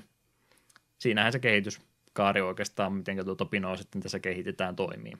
Jep, ja sitten kun muutaman kerran toistaa, että pallo otat uudelleen ja uudelleen, sitten kun se on heittänyt sen kolmisen kertaa onnistuu, niin sitten se ymmärrät, että ah, okei, okay, palloja pitää aina heittää. Nyt, mm. nyt minä ymmärrän. Muutaman kerran, kun se kolmisen kertaa putken menee, niin se yleensä sitten sanookin sinä erikseen, hei nyt mä kekkasin, miten tämä menee, niin sen jälkeen se homma myöskin sujuu automaattisesti, mutta varsinkin pelialussa, niin aika lailla tätä täytyy sitten kädestä pitää kaikki asiat, että ei, ei tosiaan osaa yhtään mitään pelialussa, niin kaikki täytyy sille opettaa ja Pino muutenkin, vaikka robotti on, niin kyllä hänellä sitten jonkin verran omaa tahtoonsakin on, että jos tämä hänelle rupeaa mitään tekemään, niin se rupeaa sitten omia asioita sitten oman mielensä mukaan tekemään ja jos, se, jos ei se paremmin tiedä, niin se tekee yleensä asiat sitten ihan väärin. Joo, et, et, ensimmäisen kerran kun astui talosta ulos, niin me kattelin ympärilleen, niin Pino menee potkas koiraa. Hmm. Sitten ihmettelin, kun me torun sitä. Kylläpä joo. Koiran kanssa ei, ei potkita koiri. Se on tämä jakso opetus. Vaikka tuhlasinko mä sun saatesanat? Ei potkita koiri. se oli aika hyvä. Mm-hmm. Enemmän on kyllä itse kissa-ihminen, mutta emme silti koiria potkita. Mm. Sen sen, empaattinen ihminen kumminkin. Mm, sen me haluan mainita se sanoa siitä, että seikkailupeli tulee mieleen. Niin mulla tuli kans välillä, että joo, tämä on vähän niin kuin seikkailupeli, paitsi että en muista tilannetta, missä Guybrush olisi yhtäkkiä ruvennut sooloilemaan omia. Mm. Olisi hyvin hankala peli ollut, jos olisi ruvennut sooloilemaan omia. Joo, sen tosiaan vielä mainitsin, ennen kuin unohtuu kokonaan, niin tähän siis genrenä käytännössä niin juuret on siellä tota, tota, mitä Japanissa oli niitä Princess Maker-pelejä aikanansa, mitä ei myöskään varmaan ensimmäistäkään länsimaihin tuotu, mutta niissä oli kumminkin perusmekaniikka se, että ruvetaan sitten tyttölapsesta kouluttamaan prinsessaa, tai tämä oli nyt yleinen termi tälle genrelle, mutta samaa tota, ajatusmallia sitten muihinkin teemoihin on hyödynnetty, niin siinä oikeastaan tämän pelin alkujuuret on, ja tässä nyt sitten vaan muutettu, että ollaan se pikkutyttö vaihtui tähän poikarobottiin tällä kertaa, että sen verran ollaan menty kumminkin asiassa eteenpäin.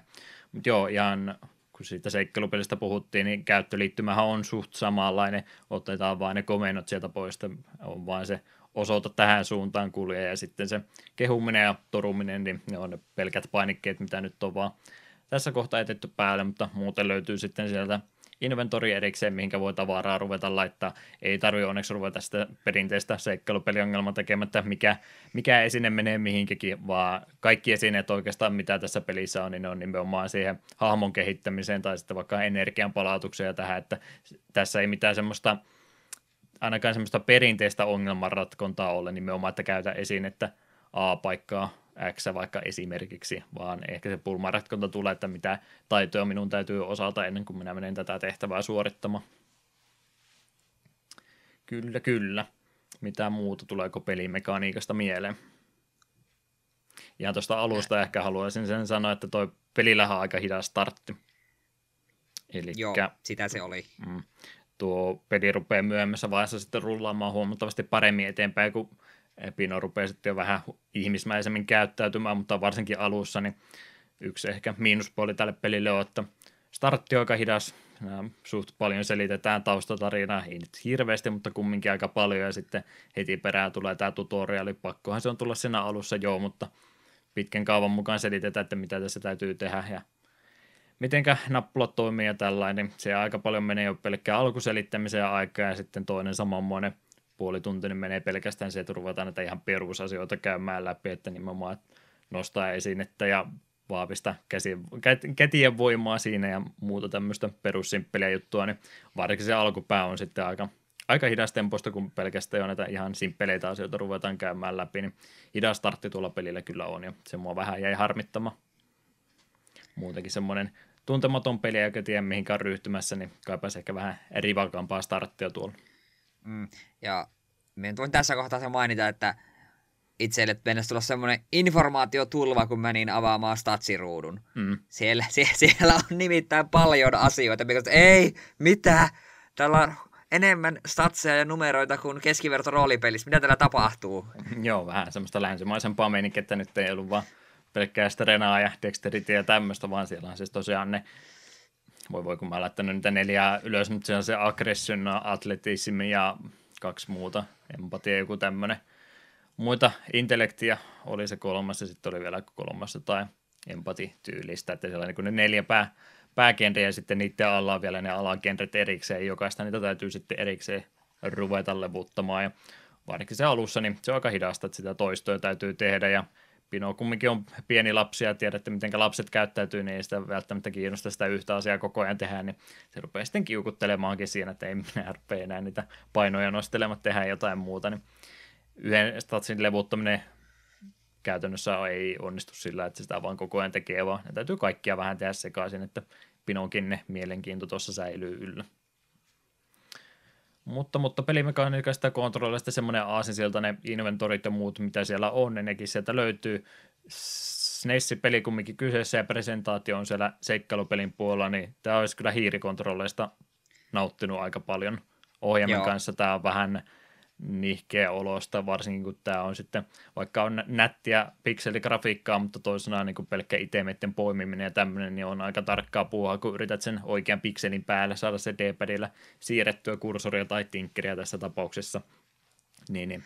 Esineiden kanssa kikkailu on vähän hidasta ja sitten se inventorikin on yksi semmoinen rullaava suora, suora juttu vaan, että käyt sieltä yksi kerrallaan selailemasta, mitä kaikkea sulla siellä on. Niin olisi ehkä toivonut vähän, jos ei hiirikontrolli edes, jos ei sitä ollut mahdollisuutta, niin mua harmittaa sekin myös pelissä pikkasen, että on SNES-ohjaisina paljon painikkeita ja sitten niitä ei hyödynnetä mitenkään. Että takaa painikkeet esimerkiksi olisi voinut vaikka inventoria scrollata läpi, niin se olisi ollut jo tosi iso lisää tälle pelille. Jep, ja se mitä mainitsit, niin hiiri. Ah, tää... Väittäisin, taisin pelata tätä peliä huomattavasti pidempään ja mieluisammin, jos taisi jo PClle tullut ja voisin hiirellä hoitaa kaiken. Sitä, tää huu, peli huuti hiirtä. Hmm. Eikö Mario Paintin mukana tullut hiiri? Joo, tuli. SNESille on lisävarustena hiiri olemassa. Se olisi mun mielestä varmaan tullut jo tässä vaiheessa. Että, että olisiko se sitten hyödyntänyt sitä. Ei nyt ainakaan meillä siihen mahdollisuutta ollut. Mm. Se, en tiedä, mutta... Hiirellä tämä, tälle olisi kyllä nyt ollut käyttöä kovastikin, mutta kontrolleihin tuon d ja näiden ohjaimen kanssa, niin oli tyytyminen. Mutta mut sekin jo pelkästään, että olisi vähän paremmin voinut noita SNESin ohjaimen painikkeita hyödyntää, että olisi voinut vaikka jotain tämmöisiä keybindia sun muita, muita tiettyjä toimintoja laittaa niiden taakse, niin ei olisi pelkästään tarvinnut sellainen nostaa ja poimia ja kantaa edes takaisin sieltä inventorista, niin sekin olisi jo kovastikin auttanut mielestäni kontrollista. Haluatko muuta sanoa? Muuta kuin se, että Pino tosiaan välillä tekee vähän omia asioitansa, niin täytyy vähän silmällä pitää, että ei voi vaan siihen omaan asiaan keskittyä.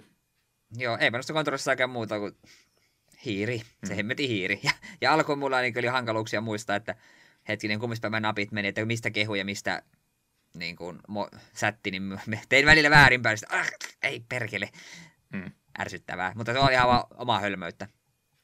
Kyllä. Siitä aasinsilta jälleen kerran, mulla on vain pelkkiä aasinsiltoja ah, jutusta eteenpäin käyttöliittymistä ja muustakin. Tuossa vähän puhuttiin, että vähän semmoinen seikkailupelimainen niin käyttöliittymä tälläkin pelillä on, niin mikähän se mun aasinsilta nyt sitten mahtoikaan olla. Hmm. Anna minulle pari sekuntia, kun mä tässä näin mietin. Haluatko puhua jotain muuta sillä välillä? Öö, no mä voisin sen kyllä kuitenkin tämän pelin eduksi laskea. Tätä peli on äärimmäisen nätti. Mm. Todella, todella nätti ja Pinon ja kaikkien muidenkin hahmojen liikkeet on todella nätisti animoitu, niin nätti tämä peli on. Että sen takia olisin halunnut pelata tätä peliä pidempään, koska tämä vaan näytti miellyttävältä. Ja etenkin chaptereiden välissä tulee tämä pieni video, missä Pino juoksee niin ruutua kohdin, niin melkein kuin suoraan jostain animesta. Mm. Todella nätti. Tykkäsin paljon Joo, ulko- pelin ulkoasusta. Joo, ilmeisesti ihan niin tuommoista animaatiotaustaa siellä työ, työporukassakin oli, että ihan ymmärrettävää, että haluttu mahdollisimman anime mainin ulkoasu tälle tehdä vähän siellä niin kuin semmoista välivideomaista juttuakin siellä välissä on, että on hyödynnetty sitten kaikkia, mitä noista SNESin myöhempiä julkaisuja on ollut, missä sitten varmastikin muisten kanssa on pikkusen enemmän pelivaraa ollut kuin sitten julkaisupelien kanssa. Tämä ehdottomasti on mahdollisimman animemainen peli tuosta yritetty tehdä, ja se nimenomaan, kun tämä on seikkailupelin näköinenkin, niin tässä ei tarvitse ylimääräistä kontrollia ja muuta semmoista aikaa käyttää, niin aika paljon sitten ne SNES-resursseissa on nimenomaan laitettu siihen, että on laitet, pistetty peli näyttämään mahdollisimman hyvältä ja 16-pittisellä laitteella pystyy sitten kumminkin jonkin verran jo ihan niin tuommoisia tunteita ja muita kasvonpiirteitä muitakin hyödyntämään, niin on sitten saatu silläkin tavalla niin näyttämään semmoista animaatiomaiselta tuo peli. Mutta ulkoasulta ja muuten joo, kyllä ihan ehdottomasti tuommoista 16-pittistä parasta osaamista, mitä sieltä löytyy, että nätin näköinen peli ehdottomasti yksi parhaimpia, mitä itse ainakin sinne sillä nähnyt. Joo, ehdottomasti. Käyttöliittymästä tosiaan nyt, kun mä mietin muutaman sekunnin, mikä se mun ongelma oli, niin vaikka siellä statsien puolella on muita, niin onkin sitä semmoista ää, tarkkaa erittelyä, että mitä kaikkia taitoja sillä on ja mitä yksittäisiä asioita pitää opetella, niin niistä itse itse ja muista, niin sä et näe suoraan, että mitä ne tekee varsinkin kun sulla sitten ekalla pelikerralla on rajatusti sitä rahaa, mitä ostaa, niin kun menet kaupastakin esimerkiksi jotain hakemaan, niin sä et tiedä, mitä niillä tekee välttämättä. Tai no sä tiedät, mitä toki varmaan kuokalla tehdään, mutta sä et tiedä, että missä kohtaa sitä tarvii ja mitä statseja se tässä nyt kehittää. Tai jotain sirkuspalloakin, mikä joko kallis, että mitä mä tällä teen ja mitä tästä saa, niin siihen olisi ehkä joku pieni, pieni tuultippi ollut paikalla, että kertoo, että mitä kaikkia juttuja tämä kehittää, jos mä tämmöisen homma. Totta tämmöisiä pieniä pointteja nousi esiin. Vaikeustaso. Oliko, no vaikeustaso nyt on vähän hankala määritellä, että se ei tässä mitään vaikeaa ole, mutta ehkä semmoista oivaltamisen juttua tässä on, niin tuliko mitenkään semmoista hetkeä, että teki jo mieli ensin minuuteilla turvautua kaidi, että mitä mun pitää tehdä apua. Äh, no, mulla tämä pelaaminen just pikemminkin siihen, että me vaan kyllästyin. Mä just, eh, tämä peli on niin, ah, niin hidas ja ei ole yhtään myy juttu, niin en varsinaista vaikeustasoa nyt juurikaan nähdä. Me, oma mielenkiinnon ylläpitäminen oli vaan liian vaikeaa. Joo, vaikka jonkin verran sieltä seikkailupelien puolta otetaankin, niin nimenomaan niitä semmoisia halpamaisia kuolemia, niitähän tässä ei ole. Ja ei tässä ole ikinä mitään tilannetta, missä saisi pelin totaalisesti jumit on pakko aloittaa alusta. Että mitä tuossa nyt tulee jotain, actit menee eteenpäin pelissä, niin haasteet koko ajan nousee – Joo, toki, mutta jos sä feilaat ne, niin ei se niin kuin mitään isompaa sulla käytännössä sakoteta, että se vaan toteaa, että hei, nyt Pino ei oikein ymmärrä, mitä pitää tehdä, että pitäisikö meidän kouluttaa sitä ja näissä asioissa eteenpäin, niin siinä se oikeastaan, että kun statseja vaan levuttaa, niin kyllä ne kaikki asiat sitten väkisinkin ennemmin tai myöhemmin menee ja oikeat itemit on hommattu, niin pystyy kyllä tuo hommaa läpi pelaamatta. Tosiaan ne semmoista kuolemat tässä, niin eihän niitä oikeastaan ollut. Nyt mä mietin sitä koko peliä läpi, niin eihän niitä oikeastaan ollenkaan ole. Tai ainut, missä kohtaa sitten se rupeaa jonkin verran kostautumaan on tuosta toisessa läpipelukerrassa. Eli tässä on tota, kaksi endingiä olemassa ja ekalla pelikerralla sä saat aina väkisenkin vaikka kuinka hyvin pelaat ja tulee se perusendingi, mutta sitten jos haluat sen toisen endingin pelata tai nähdä ja pelata nimenomaan sitten toisen kerran läpi, niin toisella pelikerralla täytyy se peli läpäistä tiettyjen päivävaatimusten sisällä, ja jos sä rupeat jotain ylimääräisiä virheitä tekemään muun muassa, kuten minä, joka ajattelee, että no ei kai sinne mitään riskiä, jos sen kaivon päällä kikkailla, niin Pino putosi sinne kaivon pohjalle ja hupsista kekkaa. Kolme päivää menee sitten korjauksia ja vähän rahaakin siinä sivussa, niin se on sitten, jos ainoa tapa, miten tässä vaike- vaikeustaso on, niin jos tätä yrittää läpäistä sillä parhaalla endingillä, niin täytyy sitten ne päivät hyödyntääkin fiksusti, että ei voi vaan tuommoisia tyhmyksiä tehdä, että muutamia esimerkkejä siellä tulee just tilanteita, missä saattaa niitä päiviä mennä hukkaan sen takia, kun pinoilla käy jotain ikävää, mutta muuten se on semmoista oivaltamista vaan ja mitä isompia aikarajoituksia ole muuta kuin sitten se sun heltti ja energiat, mitä me ei nyt mainittukaan, mitkä ne sun pinon kaksi resursseja, että kuinka paljon se per päivä jaksaa tehdä, niin, niin ne nyt on ainoat rajoittavat tekijät tuossa muuta, kunhan vaan jaksaa pelata. Sepä se vaikeinta on. Hmm. Jesses, mites musiikkipuoli? Säveltäjänä Akihiro Mori olisi henkilö, joka on tähän pelin musiikit tehnyt. Valitettavasti hänestä ei ole meillä enempää kerrottavaa, koska syöpään oli menehtynyt jo 98 vuonna. Oli aktiivisimmallaan tuolla SNESin aikakaudella musiikkia tehnyt, mutta kuten itse tämäkin peli, niin ainoastaan tuolla Japanin alueella olleissa peleissä, ettei oltu hänen musiikista se enempää päästy nauttiskelemaan, mutta minä ainakin musiikista tykkäsin kovasti grafiikan kanssa, niin viimeisen päälle kyllä hienosteltua siloteltua, mitä vaan tällä laitteella ulos saa aika. Juu, kyllä musiikit oli miellyttävät. Niitä kuun- kuuntelin ihan mielellään ja hienoon grafiikkaan yhdistettynä, niin tämä niin, graafinen ulkoasu ja musiikkimalla toimivat yhdessä varsin hyvin. Mm. Ja semmoista piirteitä musiikkia nimenomaan, että ei. Hyvä mieli tuli jo pelkästään katsomisesta ja kuuntelemisesta. Jes, jes. Mitä sitten muuta? Mä olin tämmöisen otsikon tai väliotsikon tänne kirjoittanut kuin takapölkyn pelivinkit. Miten lähettäisiin kuuntelija on innostunut tätä, tätä peliä kokeilemaan, niin mitä vinkkejä ei tuo osaisi antaa pelaajalle? Öö, no mulla on oikeastaan kaksi vinkkiä. Toisto ja toiston, toiston perään. Sitten ihan vaan statseja pitää puffata. Ja toinen vinkki, että sammuttaa kapeli. Mm. Kaksi tärkeää tekijää. Mä heitin semmoista pari vinkkiä tuossa, mitä tuli, kun mäkin itse aloitin uudestaan varmaan, vuoksi, kun mä menin pinoa vähän turhan päälle suututtamaan, niin peli alussa niin tosiaan kannattaa aika nopsaan sinne, tota, tota, mikä se nyt onkaan se älykkyyden puolen ne kaikki statsit, mitä siellä on, mutta se nimenomaan kuinka nopeasti sä levutat jotain ymmärtämistä ja muuta, niin sitä nopeammin Pino myöskin oppii noita muita asioita hyödyntämään, niin kannattaa vaikka sieltä päästä lähteä niitä statsia ihan ensimmäisestä päivästä kehittämään, että kirjoja jo lukee läpi, siellä löytyy se aapiskirja sieltä talon sisältä, niin sitä esimerkiksi alustasti nopsaa, niin kun on älykkys korkealla, niin sitten kaikki muukin rupeaa sieltä aika nopsaan tulemaan, niin sinne haluaisin eka laittaa. Öö, pelin pystyy tallentamaan tosiaan sieltä taloista suoraan, siellä on se laturi, mikä sitten käyttää päivä, jos haluat, haluat heltit ja energiat palauttaa, niin pystyy sieltä, mutta jos et energiaa palauta, niin sen voi pelin tallentaa sielläkin ja suosittelen sitä usein tekemään.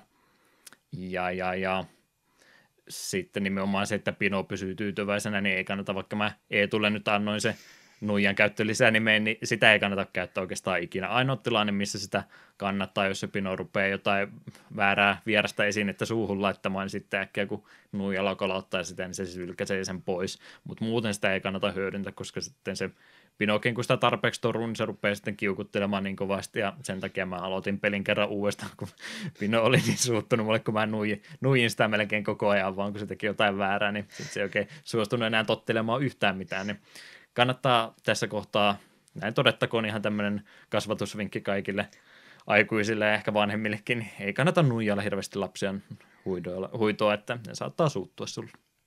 Ja tämän takia minä en halua omia lapsia. Mm. Kun sä et pääse niitä ei saa nui, niin, niitä ei saa nuija, kun ne ei tottele. Leikataan tuo klippi erikseen tuosta. Eetu sanoi tällä tavalla. Kyllä joo. Tota, siitä vinkkeistä vielä takaisin sinne vaikeustason puolelle, ehdottomasti haluan vielä mainita, vaikka sä niitä statseja kaikkia vetäisikin loppuun asti, niin yksi mikä tässä vähän ne vaikeustason puolellekin menee, niin siellä tulee niitä myöhempiä haasteita, niin siitäkin huolimatta, että sä oot kaiken tehnyt oikein, niin peli saattaa heittää välillä vähän semmoista kierrepalloa sulle, että no, teit kaiken oikein, mutta sä hävisit tämän jutun. Eli jonkin verran tässä on nyt sitten sitä RNGtäkin jälleen kerran kyseessä, että vaikka olisi kaikki kaikki resurssit oikealla tavalla tehty, niin joitakin haasteita, mitä tuossa pelissä tulee, niin sä saatat feilata kaikista huolimatta, että kannattaa tosiaan tallentaa ja ennen kuin meet jotain haastetta tekemään, että et rupea päiviä tuhlaamaan hirveästi, koska välillä peli saattaa todeta, että no, sä feilasit tällä kertaa, et pääse pinoa kumminkaan mutta kuin ohjeita antaa, ja jotkut taas on semmoiset, että sä oot vain niin sivusta katsojana, ja jos ei satu noppo pyörähtämään lupaavalla tai halutulla tavalla, niin sitten vaan homma menee pieleen. Sille ei voi mitään.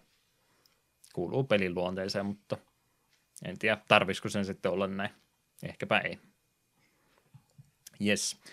Käännös oli tosiaan tälle pelille Vact Hacks, V-A-K-D Hacks niminen Poppo oli, tai oikeastaan, no se on Poppo nimenomaan siellä muutama henkilö, joka on aikana ollut tuota tekemässä, mutta ei ollut kovinkaan aktiivinen käännösryhmä kyseessä. Heillä oli just vaan tuossa vuosituhannen vaihteessa tuolta neljä käännösprojekti ainakin Romhackingin sivuston kautta löytyy, ja tämä on varmaan se isoin, isoin projekti, mitä he aikanaan tekivät. Siellä oli muistaakseni kuin Doraemonkin peli, mutta joo, kumminkin. Joo, niin... sitä, sitä juuri katselen. Ilmeisesti mm. joku Doraemon RPG? Joku semmoinen Erikoista. pari muuta peliä siellä. Nessi ja Nessi-pelejä joukosta löytyy, että ei, ei kovinkaan aktiivinen ollut ja ei sitten ole enää kohta parinkymmenen vuoteen tämän jälkeen sitten ollut, ollutkaan mitään enää tehnyt, niin ei kovinkaan aktiivinen porukka ollut tuo, mutta olisiko, ei tulla mitään käännöksen laadusta, niin mitään huomautettava? No sen verran, mitä pelasia videoita kattelin, niin näytti, ihan, näyt, niin, näytti, että ei mitään suurempia ongelmia hmm. käännöksessä ollut. Ei olla englannin kielen maistereita valitettavasti, niin ei voida ehkä ihan kaikesta niin tarkkaa kommenttia antaa. Ainut mikä nyt ehkä silmään pisti ei ole itse käännöksen syy, mutta pelin syy, mitenkä varsinkin japanilaiset pelit sitä tekstitilaa käyttäen, niin pitkiä lauseita kun tulee, niin se on välillä vähän ikävä, kun ne menee samat lauseet niin kuin kolmelle erille välilehdelle, niin toisenaan pikkusen hankala selailla ja saattaa ne rivikatkot mennä vähän omituiseen paikkaan, mutta siinä on enemmän ehkä tosiaan syy siinä, miten tuo tekstitila on tuossa käytetty, eikä se, että käännös olisi huonosti tehty. Tai ainakin mitä tuossa tuon pelin kattelin läpi, niin ihan hyvä, hyvältä näytti alusta loppuun asti. Ei valituksia siitä, niin oltiin tyytyväisiä käännökseen ilmeisesti. Kyllä. Kyllä, kyllä. Semmoinen olisi Wonder Project J-peli, mutta jatkosaakin tuolle tuli. Milles laitteelle se tuli milloin? Joo, eli Wonder Project J2 tullut Nintendo 64 marraskuussa 96 yllättäen Nintendo 64 ja jälleen vain Japanissa. Joo, e, aika nopeasti tämän pelin jälkeen tuli tuo jatko-osa ja ymmärrettävästi kun ei kanssa sitten suostuttu sitä lokalisoimaan, niin ymmärrettävä tosiaan, että jatko-osakin jäi tänne saamatta. Siitä katselin tuossa ennen jakso alkoi pikkasen videota ja edelleenkin pysytään pikselitaiteessa, vaikka konsolissa hypättiinkin eteenpäin. Ja sama, sama mennään, mutta kun on entistä isompi resoluutio muu, niin pystyy jälleen kerran enemmän tekemään sitten ilmeitä ja muiden kautta tuossa pelissä lisää. Ja samaan maailmaan perustuu tuo kakkososakin, että aika paljon ajassa vaan kumminkin eteenpäin. Ja sitten on tyttörobotti tällä kertaa laitettu siihen tilalle, että sillähän sitä pelejä selvästikin myydään paremmin kuin pienellä pojalla. Totta kai. Mm. Nais, naisaamu tällä kertaa tuossa jatko-osassa kyseessä ja pikselitaidetta muuten pikkasen siellä sitten on, on myöskin 3Dtä hyödynnetty esiin, että on mun kaikki 3D, että vähän sellainen ristiin menee jotain välivideoita on myöskin 3D tehty, että niitä kahta esimerkkiä yhdistelee, mutta sama maailma ja pikkasen samoja hahmoja, että to, toisaalta tekisi ehkä mieli sekin jossain vaiheessa tutustua, että minkälainen peli on. Siitäkin nimittäin fanikäännös pitäisi olla olemassa. Yes. Siinä varmaan Wonder Projektista nyt kaikki suositteluun, meneekö Eetu, ja saat tosiaan mainita, jos jotain vielä mielessä on, niin kerro tunteisi tässä kohtaa. Tämä peli kiinnostaa minua tosi paljon. Niin kuin sanoin, tämä on tosi nätti ja musta tämä on ideana tosi hieno, mutta tämä idea, vaikka se onkin hieno, niin se ei silti minuun henkilökohtaisesti vetoa. Ja juurikin tämä, kun tämä pelaaminen on niin paljon sitä toistoa, että asioita sä teet, löydät uuden esineen, sä teet sillä sen kolme kertaa, että ensin pino oppit, näistä tehdään, sitten sä grindaat sillä niitä statseja, ja sitten kun peli jos heittää noppaa, että okei, et onnistunut nyt silti, vaikka teet kaiken oikein, niin ja niin, en tiedä, mulle itselle tämä pelaaminen oli se vähän, mitä, mitä kerkesin pelata, mitä videoita katsoa, niin oli vaan turhauttavaa.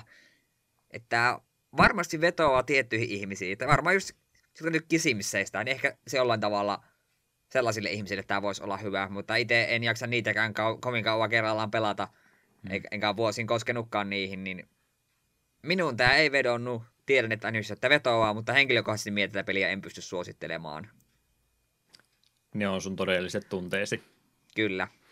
Joo, mäkään loppuun asti koko peliä tässä pelannut, koska peli on sangen hidastempoinen kaikesta huolimatta. Ja tämä kontrollointimekaniikka se, että sä oot vähän niin kuin siinä se komentoa antava henkilö, niin tämä jotenkin tuntuu pelisuunnittelun kannalta semmoiselta umpikujalta, että en tiedä, voiko tästä enää edes paremmin tehdäkään, että konsepti on ihan kiva joo, mutta en tiedä oliko sitten väärää aikaa pelaamassa väärällä asenteella vai mikä, mutta sama juttu oli, että todella mielenkiintoinen idea paperilla, mutta sitten käytännössä niin en ehkä ihan niin paljon tuosta pelistä tykännytkään, niin sen takia mä laittaisin varmaan sinne ehkä puolelle. Että muutamia pieniä tekijöitä, mitä mä olisin ehkä halunnut eri tavalla tehtävän, niin sitten olisi pikkasen auttanut, mutta niistäkin korjauksista huolimatta, niin ei välttämättä olisi semmoinen minun peli ollut kumminkaan, mutta halusin kaikesta huolimatta tutustua, niin ei mua nyt ainakaan jäänyt harmittamatta tätä lähin kokeilemaan. Onko tämä meidän tuomio? Tämä on meidän tuomio. Ei ja ehkä. Jep. Siihen mennään. Field-musiikki ja Battle-musiikit vielä voitaisiin tästä pelistä kuunnella ja sitten jos varmaan aika loppuhypinöidä.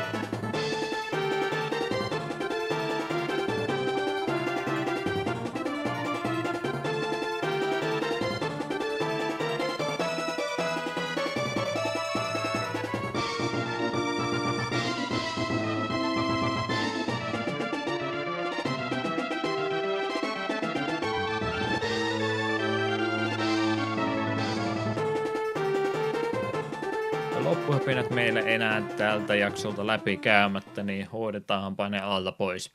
Loppuhypinä aiheita meillä aina silloin tällä on, ja nyt ei mitään isompaa aihetta, mutta ajattelin nyt tämmöisen ajatusleikin laittaa, jos Eetu pystyy vähän mielikuvitusta käyttämään, eli kuvittelet meidät nyt meidän julkaisustudion tiloihin olemme kokoontuneet lautakunnan kanssa. Täällä on vanhoja ikäihmisiä meidän ympärillämme ja meillä olisi nyt sitten Wander-projekti J tuotu tähän esille. Vuosi on 95 ja meillä on vähän studiolla mennyt huonosti. Meillä ei yhteen peliin enää varaa julkaista rahaa pelkästään julkaisuja. Sen pitäisi tarpeeksi hyvin myydä, että meillä niin hommat vielä jatkuu ja vastuu annettu nyt E tulee. Mitä tehdään Wander-projekti J, otetaanko me riskejä tämän pelin lokalisoinnin kanssa? Tämä on mielenkiintoinen kysymys siinä mielessä, että joo, me väittäisin, että tämä, jos tämä olisi aikanaan julkaistu, niin tämä olisi ollut sellainen jonkin sortin kulttiklassikko, että tiettyihin ihmisiin taisi vedonnut. Hmm. Ja tällä voisi olla nyt, tällä voisi olla sellainen kulttiklassikko-status. Mutta, mutta riittääkö jos... kulttiklassikko pelkästään meidän studio ylläpitämisen? Tässä niin, sepä. muiden työntekijöiden elämä vaakalaudella etu.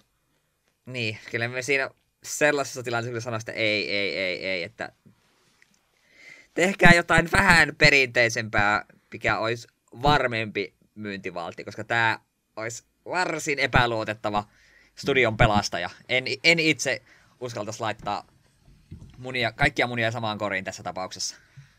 Joo, sen takia täytyy tämä ajatusleikki olla, koska jos mä olisin vaan kysynyt, että olisiko pitänyt lokalisoida, niin me oltaisiin sanottu jokaisen pelit, että joo, kaikki tänne vaan. Nyt täytyy jotain vastuuta tästä ottaa, ja kyllä mä Etun kanssa vähän samalla linjalla olisi, että tuo nimenomaan, kun puhuin sitä Princess Maker-genrestä, mihinkä tämä omalla tavalla kuuluu, niin sitä genrehän ei kovinkaan paljon tällä lännessä nähty. Ainut esimerkki, mikä niin kuin pikkusen siihen suuntaan oli, ehkä ei teemallisesti, mutta pelimekaniikolta yllättävän samanlainen oli sitten tämä SNESin Pac-Man 2, ne New Joo, Adventures. Se, Joo, se minun piti mainita jakso aikana, se mulla tuli tästä mieleen. Ja mm. sitäkään en ole jaksanut pelata kuin viisi minuuttia kerrallaan, että ei, ei tämä ei ole kyllä yhtään minun peli myöskään. Et sehän niinku, mulla ei jälleen kerran numeroita ymmärtääkseni se myi ihan hyvin, mutta se oli varmaan sen takia, että se oli back peli ja monet ei tiennyt, mitä ne oli ostamassa. Monet sitten petty kovastikin, että tämä ei ollutkaan nyt yhtään semmoinen, mitä mä ajattelin, ja ne, jotka tuli avoimin mieli, oli että joo, tämä oli itse asiassa ihan kiva, oli pikkasen erilainen pelkästä ma- normaalista massasta, että ei, ei huono peli sekään, mutta, mutta, mutta en olisi uskaltanut sen, sen perusteella niin riskiä ottaa itsekään tämän kanssa, että vähän, vähän ehkä liian japanilainen peli tällä kertaa oli ja olisi varmaan aika pieniksi myyntiluvut tällä jäänyt, että ymmärrän kyllä miksei tätä lokalisoitu. Mutta nyt kelataan aikaa eteenpäin ja ollaan tyytyväisiä, että fanit on hoitanut tämä asia meidän puolestamme. Ei me mitään loppupeleissä menetetty. Mm. Ei otettu tällä kertaa Wander Projekti Jistä ei julkaisuriskiä Eetu ja Juhan julkaisustudiossa, mutta katsotaan miten ensi kerralla käy. Kerropas miten tulevat jaksot meillä on itse asiassa muuten vuosi loppumassa pikkuhiljaa ja ne onkin meidän viimeiset neljä jaksoa tänä vuonna ja siellä on aika hyviä pelejä tulossa. Joo, ja viimeinen lisäys on aika erikoinen tapaus. Mutta ei mennä siihen vielä. Seuraava jakso ilmestyy 13.11. ja silloin tulee tämän saman segmentin toinen osa, nimittäin pelinä on Mater 3, ja spoilers, me saatetaan tykätä sitä pelistä jo nyt ihan pikkusen. Älä nyt rupee vielä. se itsekin kehonnut sen Discordin puolella, mutta... no vähän ehkä. Joo. Mutta kuitenkin. Sitten sen jälkeen 27.11. Beneath a Steel Sky. 11.12. joulu alkaa painaa jo päälle. Gunstar Heroes. Ja viimeisin lisäys 25.12 tulee tällainen pommi, nimittäin me käsitellään Retro Game Challenge DS-peliä ja sen lisäksi puhutaan vähän tällaisesta hienosta ohjelmasta kuin Game Center CX. Vähänkö vaan? Ihan vähän. Me ihan puhutaan ihan hirveästi. Meillä me jokainen jakso käydään läpi erikseen. Huhhuh, ootko valmis? Me ootan sitä, kun se innolla päästään puhumaan Arinasta pelaamista junapeliä. Joo, se on tota yksi hyvä, erittäin Denso de Go. Harmi kun niitä. Jos puhutaan näistä peleistä, mitä olisi pitänyt lokalisoida, niin missä on mun Denso de Go? Mä haluan sen ohjaimen kanssa, mä haluan konduktöörin laki itselleni. Eetu voi sitten olla se rahasta ja siellä takana, joka käy kysymässä junalippuja.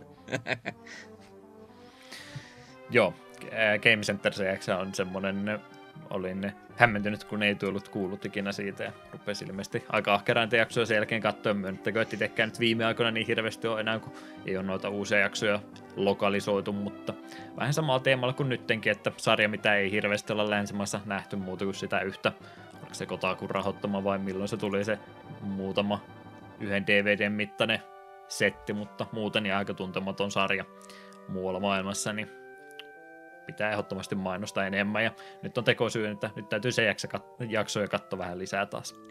Ah, mä menin, menin jo katsomaan näitä. Ah, ai että täällä on semmoisia klassikkoja, mitkä pitää katsoa uudelleen ja sellaisia, mitä en ole kattonut. Uusin on itse asiassa tullut viime vai toissa kuussa Zelda 2 Adventure of Link Part 1. Uh-huh. Mm. Mielenkiintoista. Nam, nam. No, siitä vielä enemmän lisää. Ehitän tässä jaksoja katsomaan, niin muistaa ei tuli sitten suositella, että mitä sieltä valikoidaan joukosta. Mutta, mutta perinteiset yhteydenottokanavat vielä läpi, eli kotisivut takapölkky.wordpress.com on osoite ja Gmailissa löytyy takapölkky myöskin ilman niitä öönpisteitä. Facebook, Twitteri, Discordi, sosiaaliset mediat, joita hyödynnämme, niistä saa myöskin kiinni. Mites Eetu, mistä löytyy? Klaus-nimimerkin takaa löydyn aika pitkälti kaikkialta, paitsi Twitterissä pitää tö etuliite olla mukana. Backloggerissa minua voi stalkata ja muuallakin jos Klaus tulee vastaan, niin saa sanoa moi, muuta ei saa. Deokin on oma nimimerkki, eli Deokin, jos jäisi Eetun alle sanat, niin olisi nimimerkki ja YouTube, Twitch, Twitteri olisi ne kanavat, mitä pitäisi kaikkia hyödyntää vähän paremmin. Tota, Twitchistä tuli mieleen, MTG Areenassa oli nyt puhetta, että niillä olisi pipelineissa tällä hetkellä, että tuossa marraskuun aikana pitäisi tulla tämä kaveritila vihdoin viimeistä pääsee kavereita vastaan pelaaja. Onko se sitten, loppuuko tekosyyt siinä kohtaa viimeistä, että miksi ei ole sitä tullut pelattua, että ruvetaanko sitten harrastamaan? Sitä kyllä sitten viimeistään voisi vähän... Joka ilta neljä tunti. Kyllä. Eiköhän se onnistu. Rupet striimaamaan meidän matseja. Joo, pelkästään, ei mitään muuta. Ei vaan sitä meidän. Minkä takia sä et pelaa draftia tai jotain konstruktoria, ei mä vaan pelaa Eetun kanssa.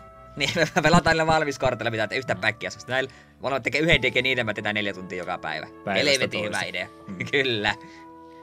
Semmoisella suunnitelmalla eteenpäin. Staff Roll vielä Wonder Project Jista oli se tuolla taustalla soimassa ja yleensä ollaan Eetun saatessa noihin päätetty jaksot ja meneekö se nytkin näin? Joo, tää niin tuossa ihan tämän pelin pohjalta voin sanoa vaan, että jos lapset on vähänkin samanlaisia kuin Pino, niin niitä ei kannata hankkia. No niin.